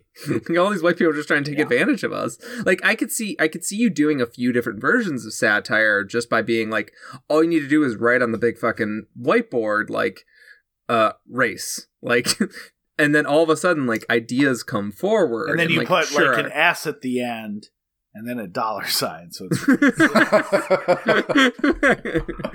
like I don't I okay, do do I think that this movie uh could have been fixed that way by adding more themes? Absolutely not. Like it's A- a a fairly friction it's frictionless the entire way through, which is one of the reasons I think I gave it like a star and a half or whatever. So I was just like when it was over, I was like, Yeah, I mean I didn't I wasn't mad at the movie. I was. Um, um, I was, and I don't like- mean like it, it. also has the other problem that I hate about. Oh, sorry. Were you building up to a point? Uh, but yeah, I- I just think I just think that there's a lot, there's so many opportunities for comedy in bringing you know a bunch of quote unquote Southern bumpkins to to the North, and none of them rely on either a like Talladega Nights style like ain't ain't Southerners stupid because I have no interest in that shit, Which That's- is that's all offensive. this movie is. Yeah, no no interest in that shit. Stupid on And a it's level classi- of it's like it's again, classist and not productive, right? Um, and then I also don't have any interest in a movie about um how uh secretly, secretly, working class people are better than the rest of us. Like that's that's condescending bullshit too, right? Like it's um Well, coming from people who are not working class people. Yeah, yes, yes, yes. It's it, it, it like I I- I think that like you could have made a pretty family friendly comedy and had there be some like you know shared lessons between all of them and like not had villain characters. I mostly am focused on the not villain characters because then it would remove Rob Schneider from the movie. But yeah, but also Lea Thompson, who who is perfectly fine in this. So there's two She things in here that I think uh, that you just mentioned, Peter. That is the other reason that I have so much ire directed towards this movie. Like, there's there's a couple. Uh, one of them is less ire and just like what the fuck. I don't know what the '90s really leaned into. It's like we're edgy persona really really oddly. We talked about this with the Flintstones last week. Like, why was it like this is a again, I I have no I am not prudish. I have no problems with sex. Why is Halle Berry so horny for Fred Flintstone and a fucking kids? Like it just doesn't make Yeah, sense. it- Why yeah, that's so is like Rob Schneider so fucking horny to fuck his wife in this movie? Like, do phone Well, sex? not not his wife, but he is just like a slimy little Girlfriend, pervert what- worm. yeah, I mean, like he they're trying to do phone parasitic sex. girlfriend. Yeah. yeah. It's a- I mean, it's a PG rated movie, and he's like, he, he's like, uh, like staring at her in the in like a tight fitting thing, and just being like, like doing that thing like uh, that they did in like fucking old shitty like beer commercials where he's like biting his knuckles and like. Well, he basically acts more or less the same way that like the Kevin Connolly character acts like when a attractive woman is around. I mean, a little less horny. So that that's just weird. Like the idea that like every even like PG, they're like, we're gonna use that parental guidance, and it's gonna be fucking horny. Anyways, this is a kids movie based on a TV show no one likes. Um, and then, but the actual thing that actually gets my ire up that has ruined some of my favorite comedies that was like a huge thing in this era was like, you know what we need for all comedies? Villains. We need villains. We need a plot. We need And we need a guy in a dress. we need all yeah that too. We need all the auspices of comedy to go away so that they can beat the villains. It's just like every like all those Saturday Night Live comedies that we named that were terrible, and like every '90s comedy has a villain plot. Even movies that I generally like, you know, Peter, we're never gonna do dirty work on the show because like I there's too much in there I can't defend. But it was for a while like a, a very funny movie. But like even like those are like the Adam Sandler type movies, like the Happy Gilmore. Like the last third is almost uniformly dedicated to like beating the bad guy, and the movie always becomes less funny in the in the last 30 minutes. It's like who like Dirty Works I think just a fantastic example because like the funny part of that movie is like they have a prank business that they just Yeah, it's the concept, but Yeah. then it's like, oh, we got to beat Christopher McDonald, and Yeah, and there's a late yeah. there's a late like surge of funniness in the middle of that, but like when when you're watching the Yeah. plan come to fruition and like you're watching like Norm Macdonald gloat in it, like it doesn't work. And because yeah. it suddenly gets very plotty. say what you will about like the Judd Apatows and the Adam McKays of the world. The best thing that I think they did when it comes to like big star-studded studio movie comedies is the idea of making the conflict related to the character themselves as opposed to an outside villain attacking the character. Because you you see a shift when you start you know seeing like you know, for the most part, like the Anchormans and the Forty Year Old Virgin and stuff like that, where it's like, you know, the the it's you know it's Steve Carell in the Forty Year Old Virgin that becomes his own worst enemy and leads to the drama that leads to the third act, as opposed to like someone trying like Steve Carell's boss trying to, you know.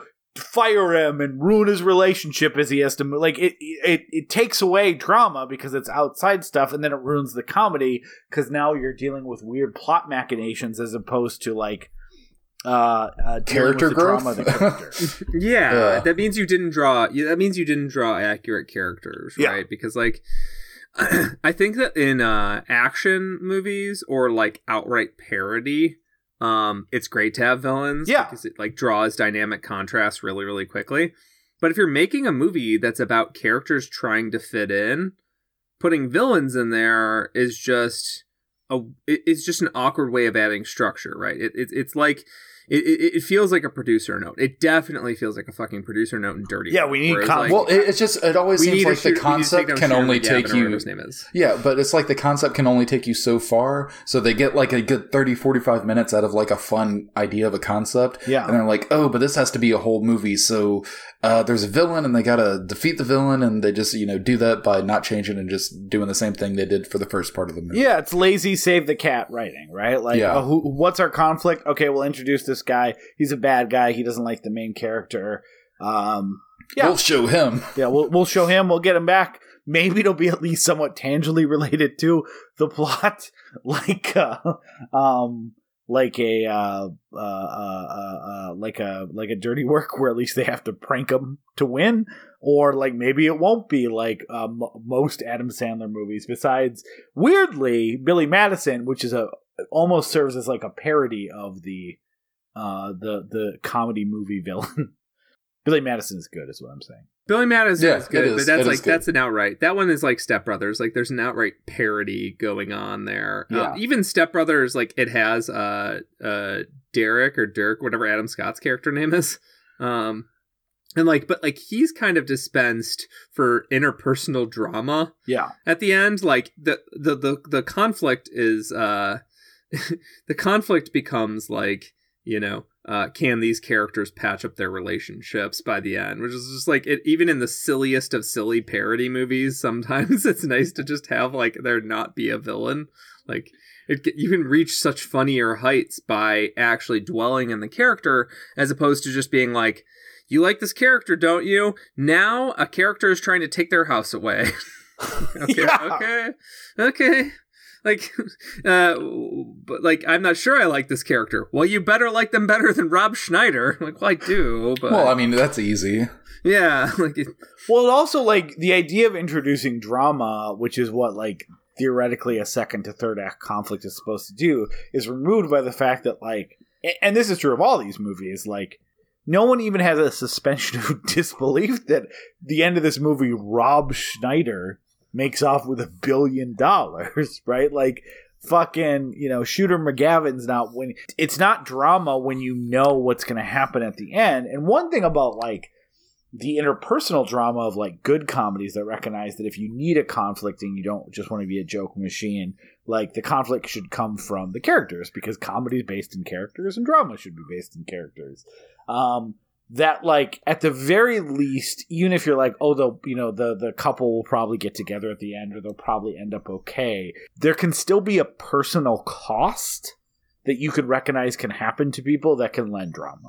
40 year old virgin like sure you, you like you know that he's going to end up and and uh get the girl but like you know let's say he ends up sleeping with elizabeth banks character like does that end up being some sort of uh, uh wedge between their relationship or getting back together or something like you know you those things have real world stakes that we can relate to not like someone's trying to steal the mall!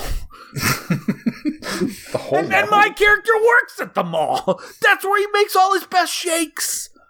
And that was the that was the worst part. That was obviously the worst part of um fucking like that was the that was the worst part of like 80s comedies, right? Is Well, like yeah. you were like, "Oh, this is fun and zippy," and then like it all all of a sudden we gotta into- save the rec center. Which is why Yeah, I 100% Off Dead blame is the best House 80s comedy. What Better is? Off Dead is made is the best comedy of the Yeah. 80s because Better Off Dead was like I saw a movie last year that was really fucking stupid, and we're gonna make a movie that's basically that, but like thirty percent more ridiculous. How's that for you? And it worked. Yeah. Like what?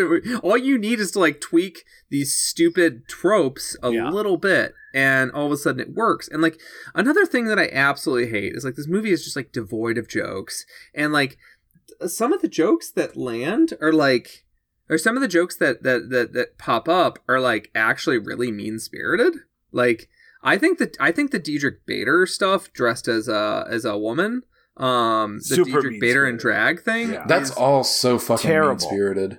that's just a transphobic joke because the, Yeah. the- because uh, Diedrich Bader's character is supposed to be uh, the twin sister of Diedrich Bader. There, uh, she has no jokes. no, No, it's no the whole joke is like, "Hey, we know this is a man wearing a dress. Isn't it funny that this woman looks like a man?" Yeah, and then like I remember watching Wedding Singer and being a little bit uncomfortable by how they treated Alexis Arquette. Just like I, I haven't seen that movie in like a decade. I'm sure it's. I actually saw it great. recently. I mean, they definitely have like some jokes about the oddness of. There actually is mostly not mean spirited jokes. Like, because the one thing about Adam Sandler comedies, even like, especially in the 90s, is that they were generally like recognizing that society felt these people were odd, but like you're. Well, yeah, because it was the shitty characters, the bad characters that would say the more mean spirited jokes in the Yeah, movies. like it, like yeah, Wedding Singer is a great example, right? It's the Hollywood hunk, good-looking uh, Wall Street millionaire guy who is the piece Yeah. of garbage who is saying all the mean shit, and you're recognizing that like the typical, you know, Reagan Republican is a piece of garbage, and like yeah, this is a, a wacky assortment of people who like don't quite fit into that kind of like uh, greed is good society. Um, and like as an audience member, you're meant to recognize that there's humor there, but like Adam Sandler's never mean spirited. Drew Barrymore. That's a good point. That's a good point. And I think like I, I think that Alexis Arquette being in that movie, like, I, I'm, all I'm saying is that like, like, the biggest movie on a joke is that she only does one song. oh, she only does Yeah. the Boy George song, yeah, right? yeah, yeah. Um, but yeah, so uh, th- my point there, yes. So that's that's a good interjection. But like my point here is that like if your movie is more mean spirited than like an Adam Sandler '90s comedy, but is not like it's not cruel and mean like upward. It's not cruel and mean towards like rich people or you know like white straight guys. Like maybe reassess because Diedrich Bader's character has absolutely no jokes as a woman. Um they It's, are, it's or just that, like, hey, you know, this is me, Diedrich Bader, saying womanly type things. yeah and also like i'm just gonna park here really quickly Diedrich Bader isn't that bad looking as a woman. Pretty- I don't know pretty good. I don't know if that fits here. Pre- pretty good, actually. He's got a good jawline. yeah, Oh, yeah. great jawline. also pretty really good makeup job on Yeah. him. Like, Yeah. looks very. But I will say the one thing that made it a little bit better for me, um, despite that being like really shitty and hateful, is that I do like that it's kind of balanced out with just making fun of Rob Schneider being a little tiny baby man. there are, there's okay, yeah. There's one joke which is that Mm. Diedrich Bader is huge and Rob Schneider is like, like I mean, it doesn't forgive it at all, but I just anytime I just get to see Rob Schneider be thrown around like a little tiny baby. So. I, I like that like part that's too, but something I approaching a joke, right? I do think it has like the last terribly shitty movie that we did on this show. Now, come to think of it, mixed nuts. I think you're supposed to be like, "Hey, look at this terrible thing that's happened to this guy that you don't like," and I, I that's uh Right. that is like the the contrast in size is uh is funny, but like I think you're supposed to recognize that what's happening to Rob Schneider is a punishment. I, And I don't wanna- do, I don't wanna do think you're correct this. on that, You're- but you're I right. just think it's funny seeing him thrown around and because he's such a tiny little worm. yeah, yeah, Yeah, I mean And, Rob this Schneider is, it's- the is like the literally the most harmful thing to come out of this movie because he's he's a fucking MAGA boy right now. Yeah. And like and uh and like, you know, given that like, you know, on the show like we, you know, we're we're very much trying to be as sensitive as we can to these issues. And when we see stuff like this, like all I can think of, you know, the whole like uh Diedrich Bader in drag being like, "Why won't Rob Schneider, you know, commit to me? We, we we're in love." All I can think of is that scene in Trading Places where the gorilla um the gorilla just gets to have free rape run on the villain of the movie where you're like the joke is that this man this man is gonna be violated like like it is it is like an animal thing. Like they don't treat this character with Yeah. any dignity and respect. And like okay we don't need to park on it too long because it is just like a dumb joke. But like i was not expecting at the towards the end of this movie to all of a sudden be like ex- get a bunch of transphobic shit that like made Incredibly ornery. transphobic because not only like does she not get lines or have any jokes or anything like that, the joke of the movie is yeah that it's punishment, but that like oh she just takes him and forces herself on him and like is yeah basically like trading places going to rape him more or less Yeah. if he wasn't ar- but thankfully he was arrested by the cops and got away from it. Can I tell you like actually the part that like legitimately like this movie did make me angry in all the reasons that we said, both for like the t- the type of comedy that it reminded me of, like the villain stuff, the like the the incredibly laziness, the the political both wasted opportunity and feeding into a narrative I hate. The part that actually made me sad was related to that scene, but it was the uh, post credit bloopers. There was something that was even Ugh. like more. F- almost like a like I just watched a terrible movie, right? And like there is this like weird, uh, not weird, but like un- unfortunately like aggressively transphobic shit at the end. Seeing the uh, blooper reel where every one of the cast outside of uh, out, out out of character thinks it's so fucking funny. Well, that's the thing. Yeah, Like, Rob Schneider so- breaks on nothing. Just the fact Just that the he is sitting that- there in a dress and says something like kind of feminine. He's just like, "Oh, I'm sorry, I can't do this." and then This so Diedrich ba- Bader like la- like has that laugh of like I know this is so silly, and it just like that like moment. That's have it in my probably the most mean spirited thing. It was mean spirited in a way that like broke the literally broke like the fourth wall of like oh you guys are being like act like it's not just the movie that you're acting as mean spirited it's that like you individuals making this movie are having so much fun being this mean spirited that like like again I don't have high expectations for I you know Rob Schneider. I don't know Diedrich Bader as like a uh as, as politics, and of course like I'm not like I know the early '90s. Like I mean stuff I love. Thought it was hilarious to put a man in a dress like Kids in the Hall and stuff like that, right? But um, and, but like I was gonna say, the kids in the hall stuff was very often just like, what's the most ridiculous thing we can do? Like dra- drag history, And at least they were characters. I yeah, I get, I get. Yeah. It's a, it, the joke, in, the joke in Kids in the Hall wasn't wasn't like, oh my gosh, what if all these people raped you? Like so, I mean, I, I get that there's a there's a pretty major difference, but there was something about seeing them break character and then also be that transphobic that was like, oh, that's a real bummer of an ending to this. It's a big, it's a big t- uh, sour taste in your mouth. I feel, I feel like we've talked about uh, a few times in this show. Um, Yeah. in our 250 plus episodes. Yeah. Um, Uh, The- all right, time to do the plot. No, just kidding. I, um, the talked plot is a that lot they, about- they move to do just wanna- Beverly, and there's I think and there's villainous machinations against them. people want to take their money, and then eventually one of those people that wants to take their money is Lea Thompson, who is Rob Schneider's girlfriend, who poses as a French uh, Tutor uh, tutor because- for Erika Eleniak for 'Cause Ellie She has to be more ladylike Uh, because it's time to be the- an actual woman. And then they use the oh man, can you guess? They use the most cliched fucking comedy plot ever, which is oh, an an evil woman is uh, evil con woman is going to marry the the the matriarch of the family. Um, the only time this has ever worked is Addams Family Values. Um, and then uh, you know the wedding uh, at the wedding, all the plans get revealed uh, because you know people find out, and then um, and there's a monster truck. And then all the rednecks come in for the wedding, and there's redneck jokes about monster trucks and shotguns and, And you know, having a farting good old and time and everything getting the like fiddle out and doing a little line dancing, like all all the fucking lazy stereotypes happen, and then uh, they save the day, and then they, I think they decide to stay in Beverly Hills at the end of the movie. I don't know. Uh, yeah, it doesn't. It's just like I guess they're fine. Everything's fine. Nothing really happens. No one really changes. Everyone's just fine. Also, the, Everyone's the, just the bank president is sort of a good guy.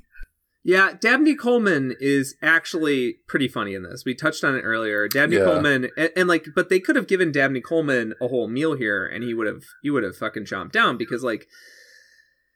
Dabney Coleman could have been a character that you felt conflicted about, where you're like, he wants to take advantage of these rubes, and then eventually he like comes to sympathize with them, and then like eventually he comes to their side. But like Lily Tomlin serves that role, and then Dabney Coleman at the end is like, well, I guess you found out my plan, so we're gonna continue to work together. Like they don't like leave his bank at the end of the movie. Yeah, either. yeah. It's well, just uh, like a Dabney fucking- Coleman is kind of so endearing throughout the entirety of the movie. Even though they do a couple of jokes about him like being a cheapskate and being greedy and stuff. Yeah, like he's never weirdly cheap, unlikable. right? Like he was worried about that five Five thousand dollars, cost. but he's never like really unlikable because he's fucking Dabney Coleman. And he's just like kind of charming and fun. Like so, yeah, that never really happens with that character. Yeah, yeah. It's it uh it sucks. Um, but yeah, the the, the the the shitty wedding plot is the only time that the movie really gets into plot. It's mostly just bad redneck jokes and like But it's not bad. talking It's about it a like little bit. again, what if he buys a monkey and doesn't know what bowling is? That's ten minutes I- of the movie. I, I'm gonna. We talked about this a little bit in when we did uh the Santa Paws movies for or we did a Santa Paws movie for uh Christmas, but Santa Paws Um, is fucking Citizen Kane next to this movie. but Santa Paws broke me. Like Santa Paws made me laugh so fucking hard. Yeah, Santa Paws Um, is the best.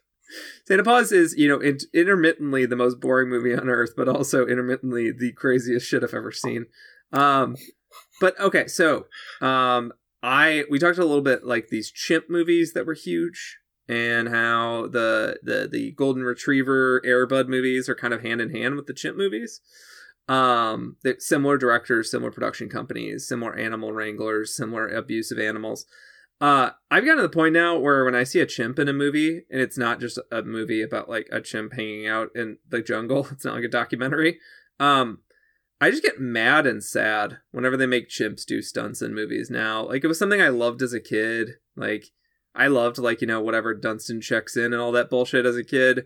When I see a chimp in a movie now, I'm just like Oh, he wasn't treated well.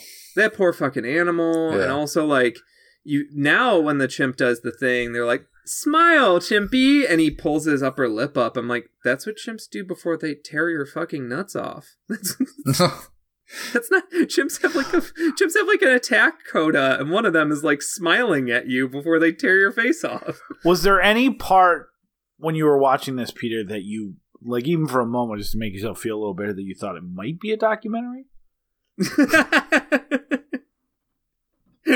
oh my god, I would love a uh I would love a Grey Gardens, but just about uh like some random family in Texas that like, you know, struck gold, sold sold their their, you know, family farm, moved to Beverly Hills, and it's like a Grey Gardens slash what was that awesome Queen of uh about that Queen- Florida oh, Versailles, Queen of Yeah. Versailles. Queen of Queen of Versailles. Versailles. That movie was so, So good. good. No one talks about it anymore. I Like a Queen of Versailles, Grey Gardens. That's because they got their money back, and so it feels like it now has a sad ending as opposed to a happy ending.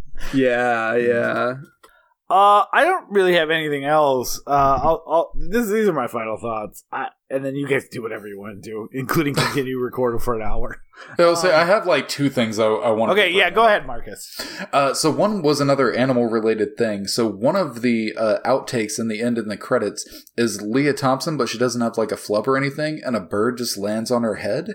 Uh, d- do you think that just happened, or was that staged for the blooper thing? Because it seemed kind of wrangled. It's. I, didn't I mean, seem all just- birds are fans of Lea Thompson because of her starring role in one of the most famous bird movies of all time, Howard the Duck.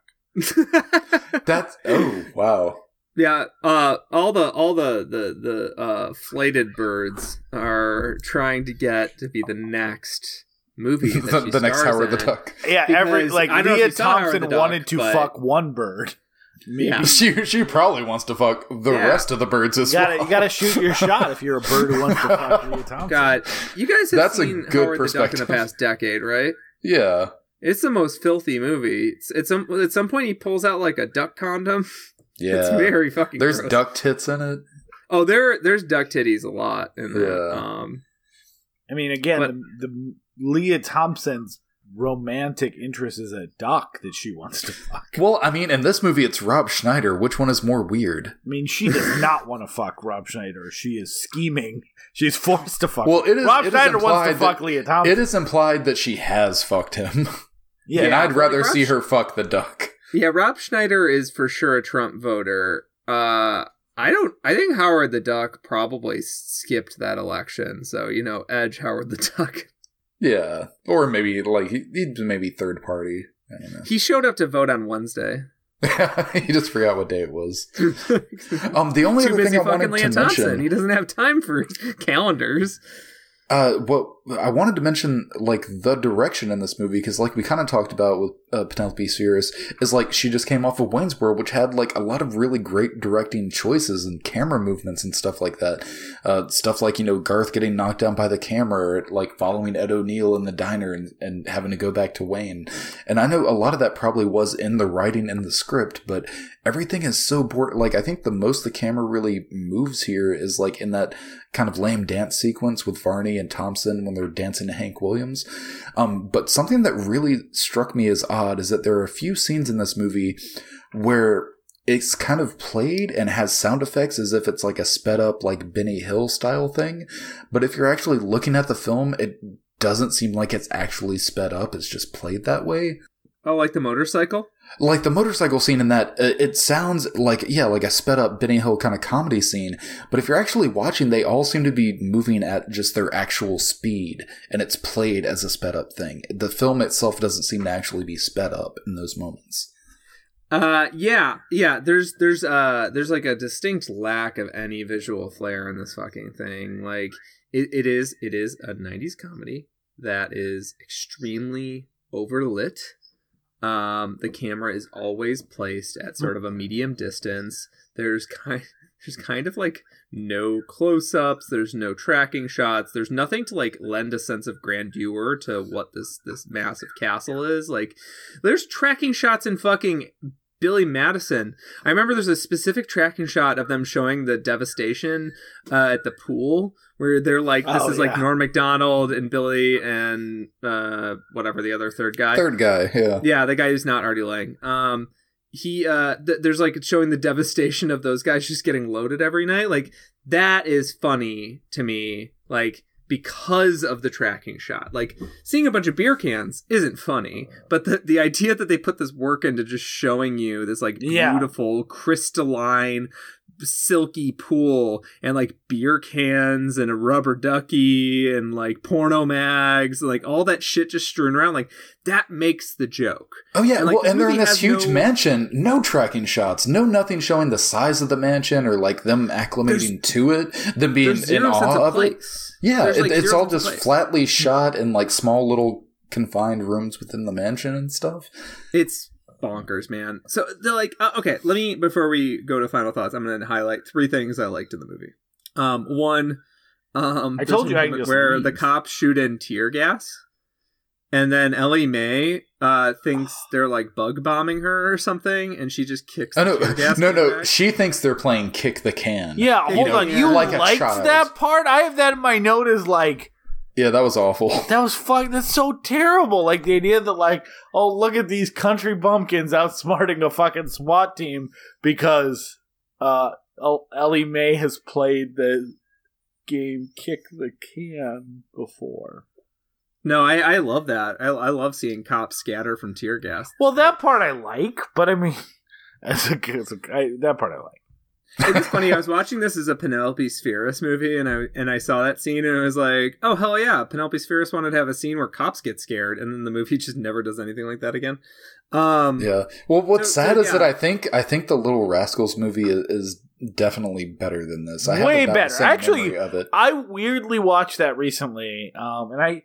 But again, that was a movie that came out in '94, right? I, I was 11 years old. I saw it uh, in theaters. I saw it a couple times in rentals. It was one of those things where like you just ended up seeing because someone owned it and you watched it. And uh, sh- my But wife, that actually Shauna, seemed cute and wholesome. yeah, my my my wife Shauna has uh, really fond memories in the movie and showed it to Maya, and I sat down and watched it, and I'm like, this is like this is a good kids movie. Like it's not I a it as a good kid. movie, but it's like it has enough like for like a I think a six year old or five year old. Whenever my daughter watched it, it was like, yeah, this is this is exactly. It's not Inside Out. It's not like a or a, a general movie that's like as good for adults as it is for kids, but but it's an inoffensive kids movie. yeah, perfect kid entertainment. This, like, I don't know what fucking kid would like this movie. Yeah, yeah. I I haven't seen. You want to hear how you want to see how dumb Southern people are, and you want to see Rob Schneider trying to fuck. Watch Yeah. the Beverly He's Hillbillies. so horny, but but she keeps threatening to give it to fucking Ernest. Dude, Ernest fucks. Like Ernest would please her. Rob Schneider, not so much. And like she would be lucky to fuck Ernest. Yeah, Marcus, Yeah, Are I'm- you okay? I'm- yeah, I'm pretty. I'm yeah. I, I, that that whole that whole sequence like bothered me greatly.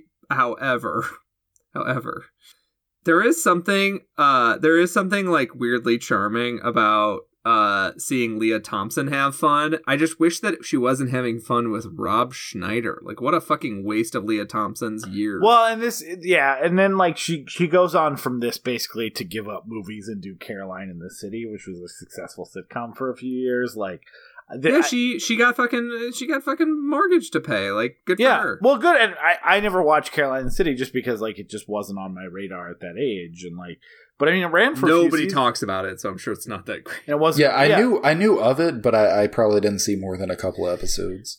But even yeah. like uh, even like okay comedies, uh, sitcoms, sitcoms, uh, get like a get like a little bump now because so much of the shit is on Hulu and whatever. I am sure that she is very charming and likable in it, like hundred percent Yes. sure, and definitely a better use of her time than. Like and I will say, her and. Varney actually have like a bit of chemistry here. Like they actually play off each other decently, even though the writing is terrible and there aren't any good jokes. And they're both doing an accent. Like this is not Jim Varney's speaking voice. They're both doing like a little little character. Um and like her doing a little French voice is like kind of funny, but it this movie really in every way suffers in comparison to Addams Family Values. Um with Joan Cusack posing as like a perfect little white like well first I mean- nanny and then perfect little wifey and then like her seducing uh Fester is like a whole very very funny sequence. And this is just taken as a given. Yeah. and then when she gets wiped out uh J- J- Jed is just like well I never really wanted to marry her anyways. And you're like what is this movie why did you put a plot in there if it yeah, because there was no feelings, there was no reason for them to like each other. Like they literally just had a dance scene to uh, a song he likes, and, and that's it. And it's just the thing about his daughter. But I, I really just the main thing with this movie is I wish they would have made Jed a character and given him some kind of quirk or something to where he could also be funny. So Jim Varney could have been funny in this movie instead of just having to be the straight man in this, instead of just having to try to keep it grounded with all the other crazy fucking Yeah. characters in this movie. A- And the straight men get jokes. Like, fucking look at any 60s comedy troupe. Like, look at Jerry and Lewis. Look at fucking Jack Lemmon and Walter Matthau. Like, look at any of these fucking comedy troupes from back then. Like, there- eh, they, they, there was this, whoever was playing the straight man still got jokes. It's just their jokes were more Yeah. like deadpan. Like, one of them got to be nuts, and then one of them got to like poke at the nutsness. And like, But he It's- didn't get to do that. He literally get to like just get, he gets to do a couple of like slight reactions to the the weirdness around him. Why If didn't you- if you told any me- sixty-year-old Hal if- Holbrook could have done this? Like fucking any sixty-year-old who can do. A, Well, I think I, again it's it's yeah, IMDb. may, I think you better. Like Yeah. I could have done this shit in a fucking old man wig. Like who Well, I think it's just IMDb trivia, but I think like before that they had thought about doing like Sam Elliott and like yeah, that would have worked perfectly fine. But they were like, oh no, but we decided on Jim Varney because he has that comedic background that we didn't fucking use. he really like the blocking on this. Like it seems like they're like s- always stand perfectly still. Never like if you had told me that somehow like he had just suffered a temporary accident where he lost the ability to move his arms, I'd be like, yo, that tracks because he never moves his arms in this movie. Uh, it's, Yeah. it's bizarre. And I Yeah, wonder if maybe part of that could have been Christmas. Well, that's the thing. I wonder if part of this, because again, one of the reasons they maybe didn't want to use him in the beginning because he was so associated with Ernest. So, do you think he maybe just tried to do a complete like turnaround from Ernest? Like, so I- I'm not going to be outlandish. I'm not going to be too funny. I'm not going to be very, you know, sporadic and moving and stuff. I'm just really going to try to hit on these like little emotional beats where like I like my daughter or whatever, or like I want to get married. Like maybe he was focusing on that and not wanting to be too crazy or funny because people might just think, oh, that's earnest." I don't know if like him deciding not to be funny is a 180 from being earnest. I would call it a, a 360, but I agree generally with your premise. Yeah. Uh, let me hit two things that I like in the movie, and then we can I can wrap this up. Still more Um, things you like? I named one of them. I, I was really stretching. Uh, I like when they're eating on the pool table, uh, and you don't re- because they use close-ups. You don't realize they're eating on a pool table for, like, Until a they're couple- putting the, the bones into like the, the pockets and stuff like that. That's kind of funny because they're just like it's a table. Like, of course we're gonna Kind eat on it. That's ki- that's kind of funny. I don't know. I thought it was funny. Um, and I and it's funny seeing Dabney Coleman like look at this expensive pool table and be like, sure, I guess I'll eat chicken wings on the table. Like, it, the actors sell the the joke and they get the ridiculousnesses of it. But the only thing that I think is like actually like an unqualified win is the Dolly Parton cameo. yeah, that's great. It's so charming. It's it's it's right in the mo- point in the movie where you uh, have completely given up on life, and uh, you're ready to turn the movie off uh, for about 45 minutes at that point, and um, you're like. Like, oh, Dolly showed up to give me a spruce of life. Um, Yeah, and you know, in a year, in a, in a year where you know, or at a time where we're all suddenly, you know, uh, starting to get access to to COVID vaccines, um, Dolly Parton played a role in in in, in that. Um, it's just nice to see Dolly step in the middle of a horrifying uh, stretch of of uh, inhumanity, and you know, lend a lend a bit of hope to us. So, I do think um, it's thank uh, you, Dolly. It's literally a crime they didn't get any screen time with her and Lily Tomlin. Though. Yeah, uh, Yeah. but at least we got a little bit of Lily Tomlin and Cloris Leachman. Like I think Yeah. they worked well together, and just Lily Tomlin in general. I, I like pretty much everything she did in this movie. Yeah, it's a great. shit movie, shit writing, She's- but like having she was enjoyable. Yeah, she's having fun. She was enjoyable to watch. She actually made me laugh the few laughs I had in this movie were directly from her performance. The, Well, and actually, I I would say, at least for me, part of the laughs that she gave me was that she was like committing to this stupid yeah. fucking role and the writing, and she's like, "I'm gonna have some fun," and that that was enjoyable to me. I have two things that are also going to serve as my final thoughts, and then again, you guys can say whatever you want. One, my memories of this movie were were minimal. I remembered I didn't like it, and I was ten, and I was primed to like a movie that was a movie, and I didn't like this one, and that's my only memory of it. So, I mean, I had a couple like some things that like, oh yeah, I kind of remember this part from when I saw it, you know, fucking twenty eight years ago or whatever. Um, but I was immediately annoyed with this movie beyond the opening scene. There's a part one of the, the the visual gags of this movie is that like they literally strap everything to this fucking old jalopy. And they drive the car and like they you know in the this is true of the the pilot too in the imagery and stuff like that. You know Cloris Leachman they just literally strap to her chair at the top of the car.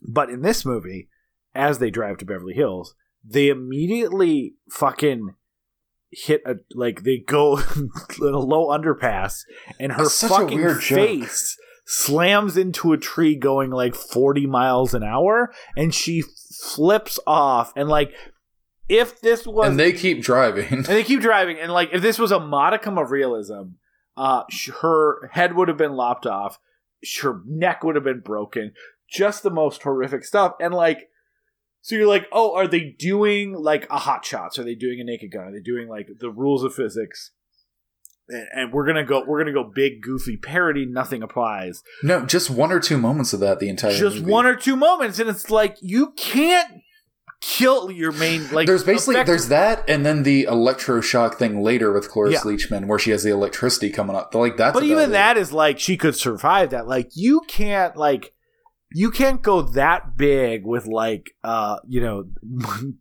the law the the rules of our universe don't apply in this goofy wacky comedy and then like never do that again basically and never reference it and then that's not what your movie's about. Like i fucking hate that. I like either make it a big thing where like people accidentally get shot by a shotgun and go ooh owie you got me you know jed or something like that and like make it a part of it or don't but like this idea of like we're just so desperate for jokes what if we like horrifically break the neck of the most likable person in the cast in the first 10 minutes and like i don't know that can fill potentially a laugh uh, so i hated that and then also i'll just note even though this movie came out two years later the entire villain plot and the unmasking is the exact same thing that happens in tommy boy I don't know. Oh yeah, that's Oh, another. Yeah. it's the most cliched. It's the most cliched bullshit ever. But Tommy Boy is actually really funny.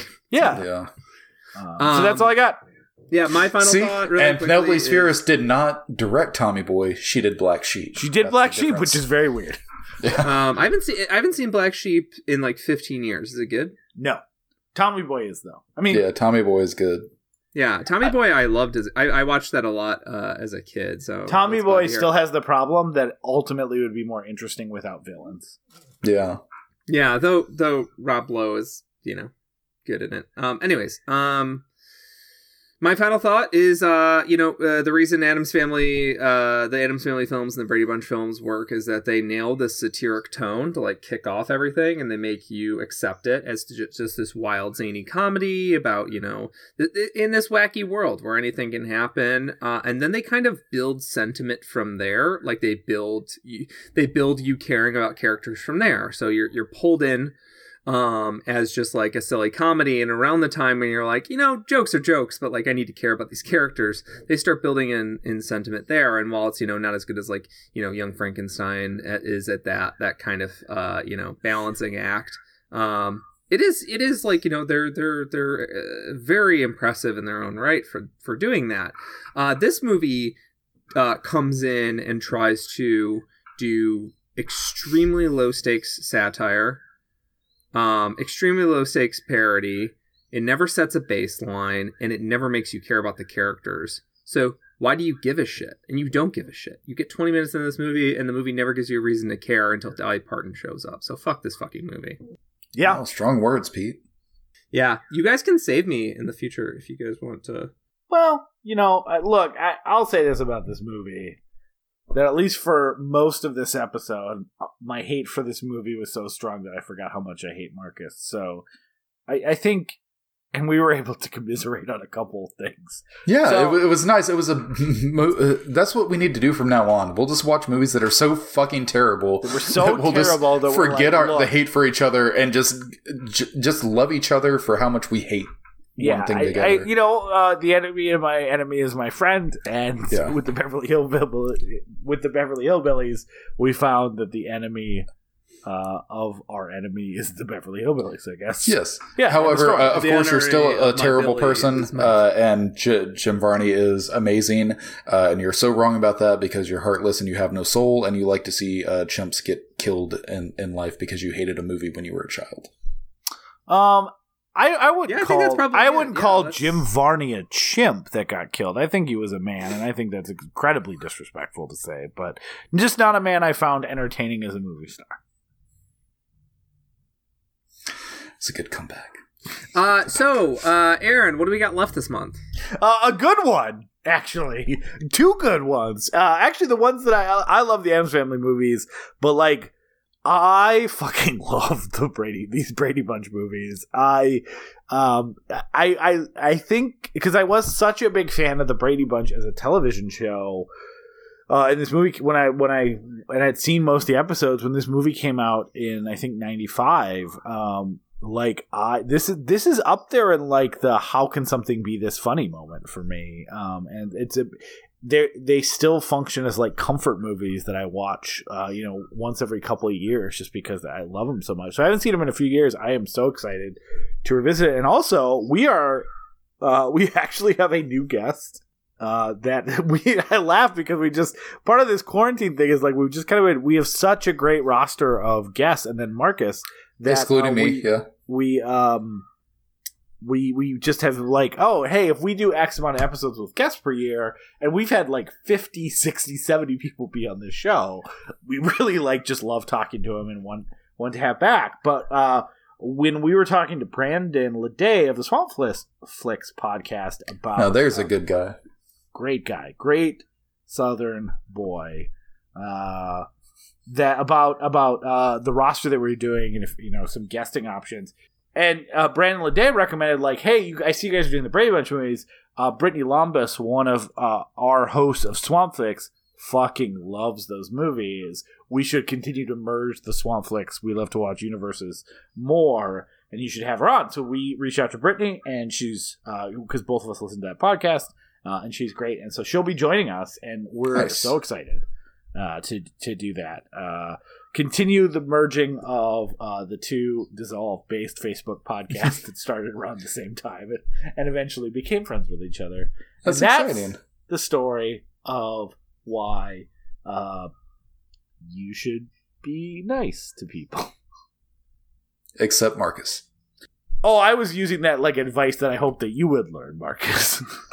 About how to be. Never mind. You'll you'll some somehow get it. Probably on your deathbed when an angel comes and you know tells you all your sins. Uh No, the la- the last Aaron- words I speak on my deathbed will be "fuck Aaron Armstrong." yeah. Uh, then the the angel will be like, "That's your version of heaven, all right." Oh, that'll uh, be it's fun. just it's just you and Jim Varney holding hands and running down a field together. I, I imagine. that sounds great. that would be fucking delightful.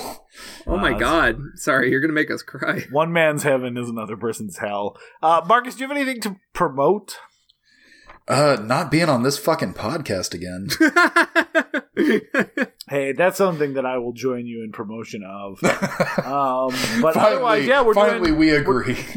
Next week. It's the story of a of a lovely co-host and a guest host. Fuck, what's the theme song of this? How does this go again? Here's a Here's the story, story. of a lovely lady. Her name is Brittany. God damn it! I don't remember the next line. Here's the story of a lovely lady. Good night. Good.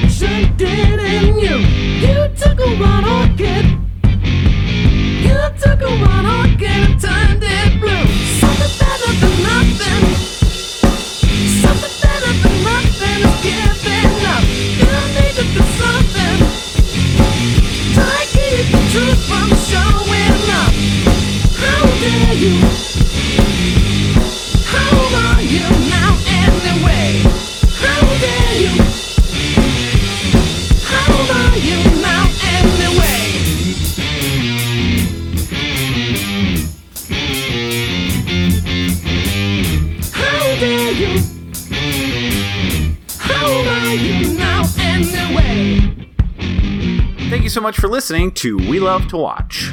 If you made it to the end, hopefully you liked what you heard today. And if you'd like to hear more, please go to patreon.com slash we love to watch. And if you can chip in a few bucks, that would really help us keep the lights on and keep us moving forward.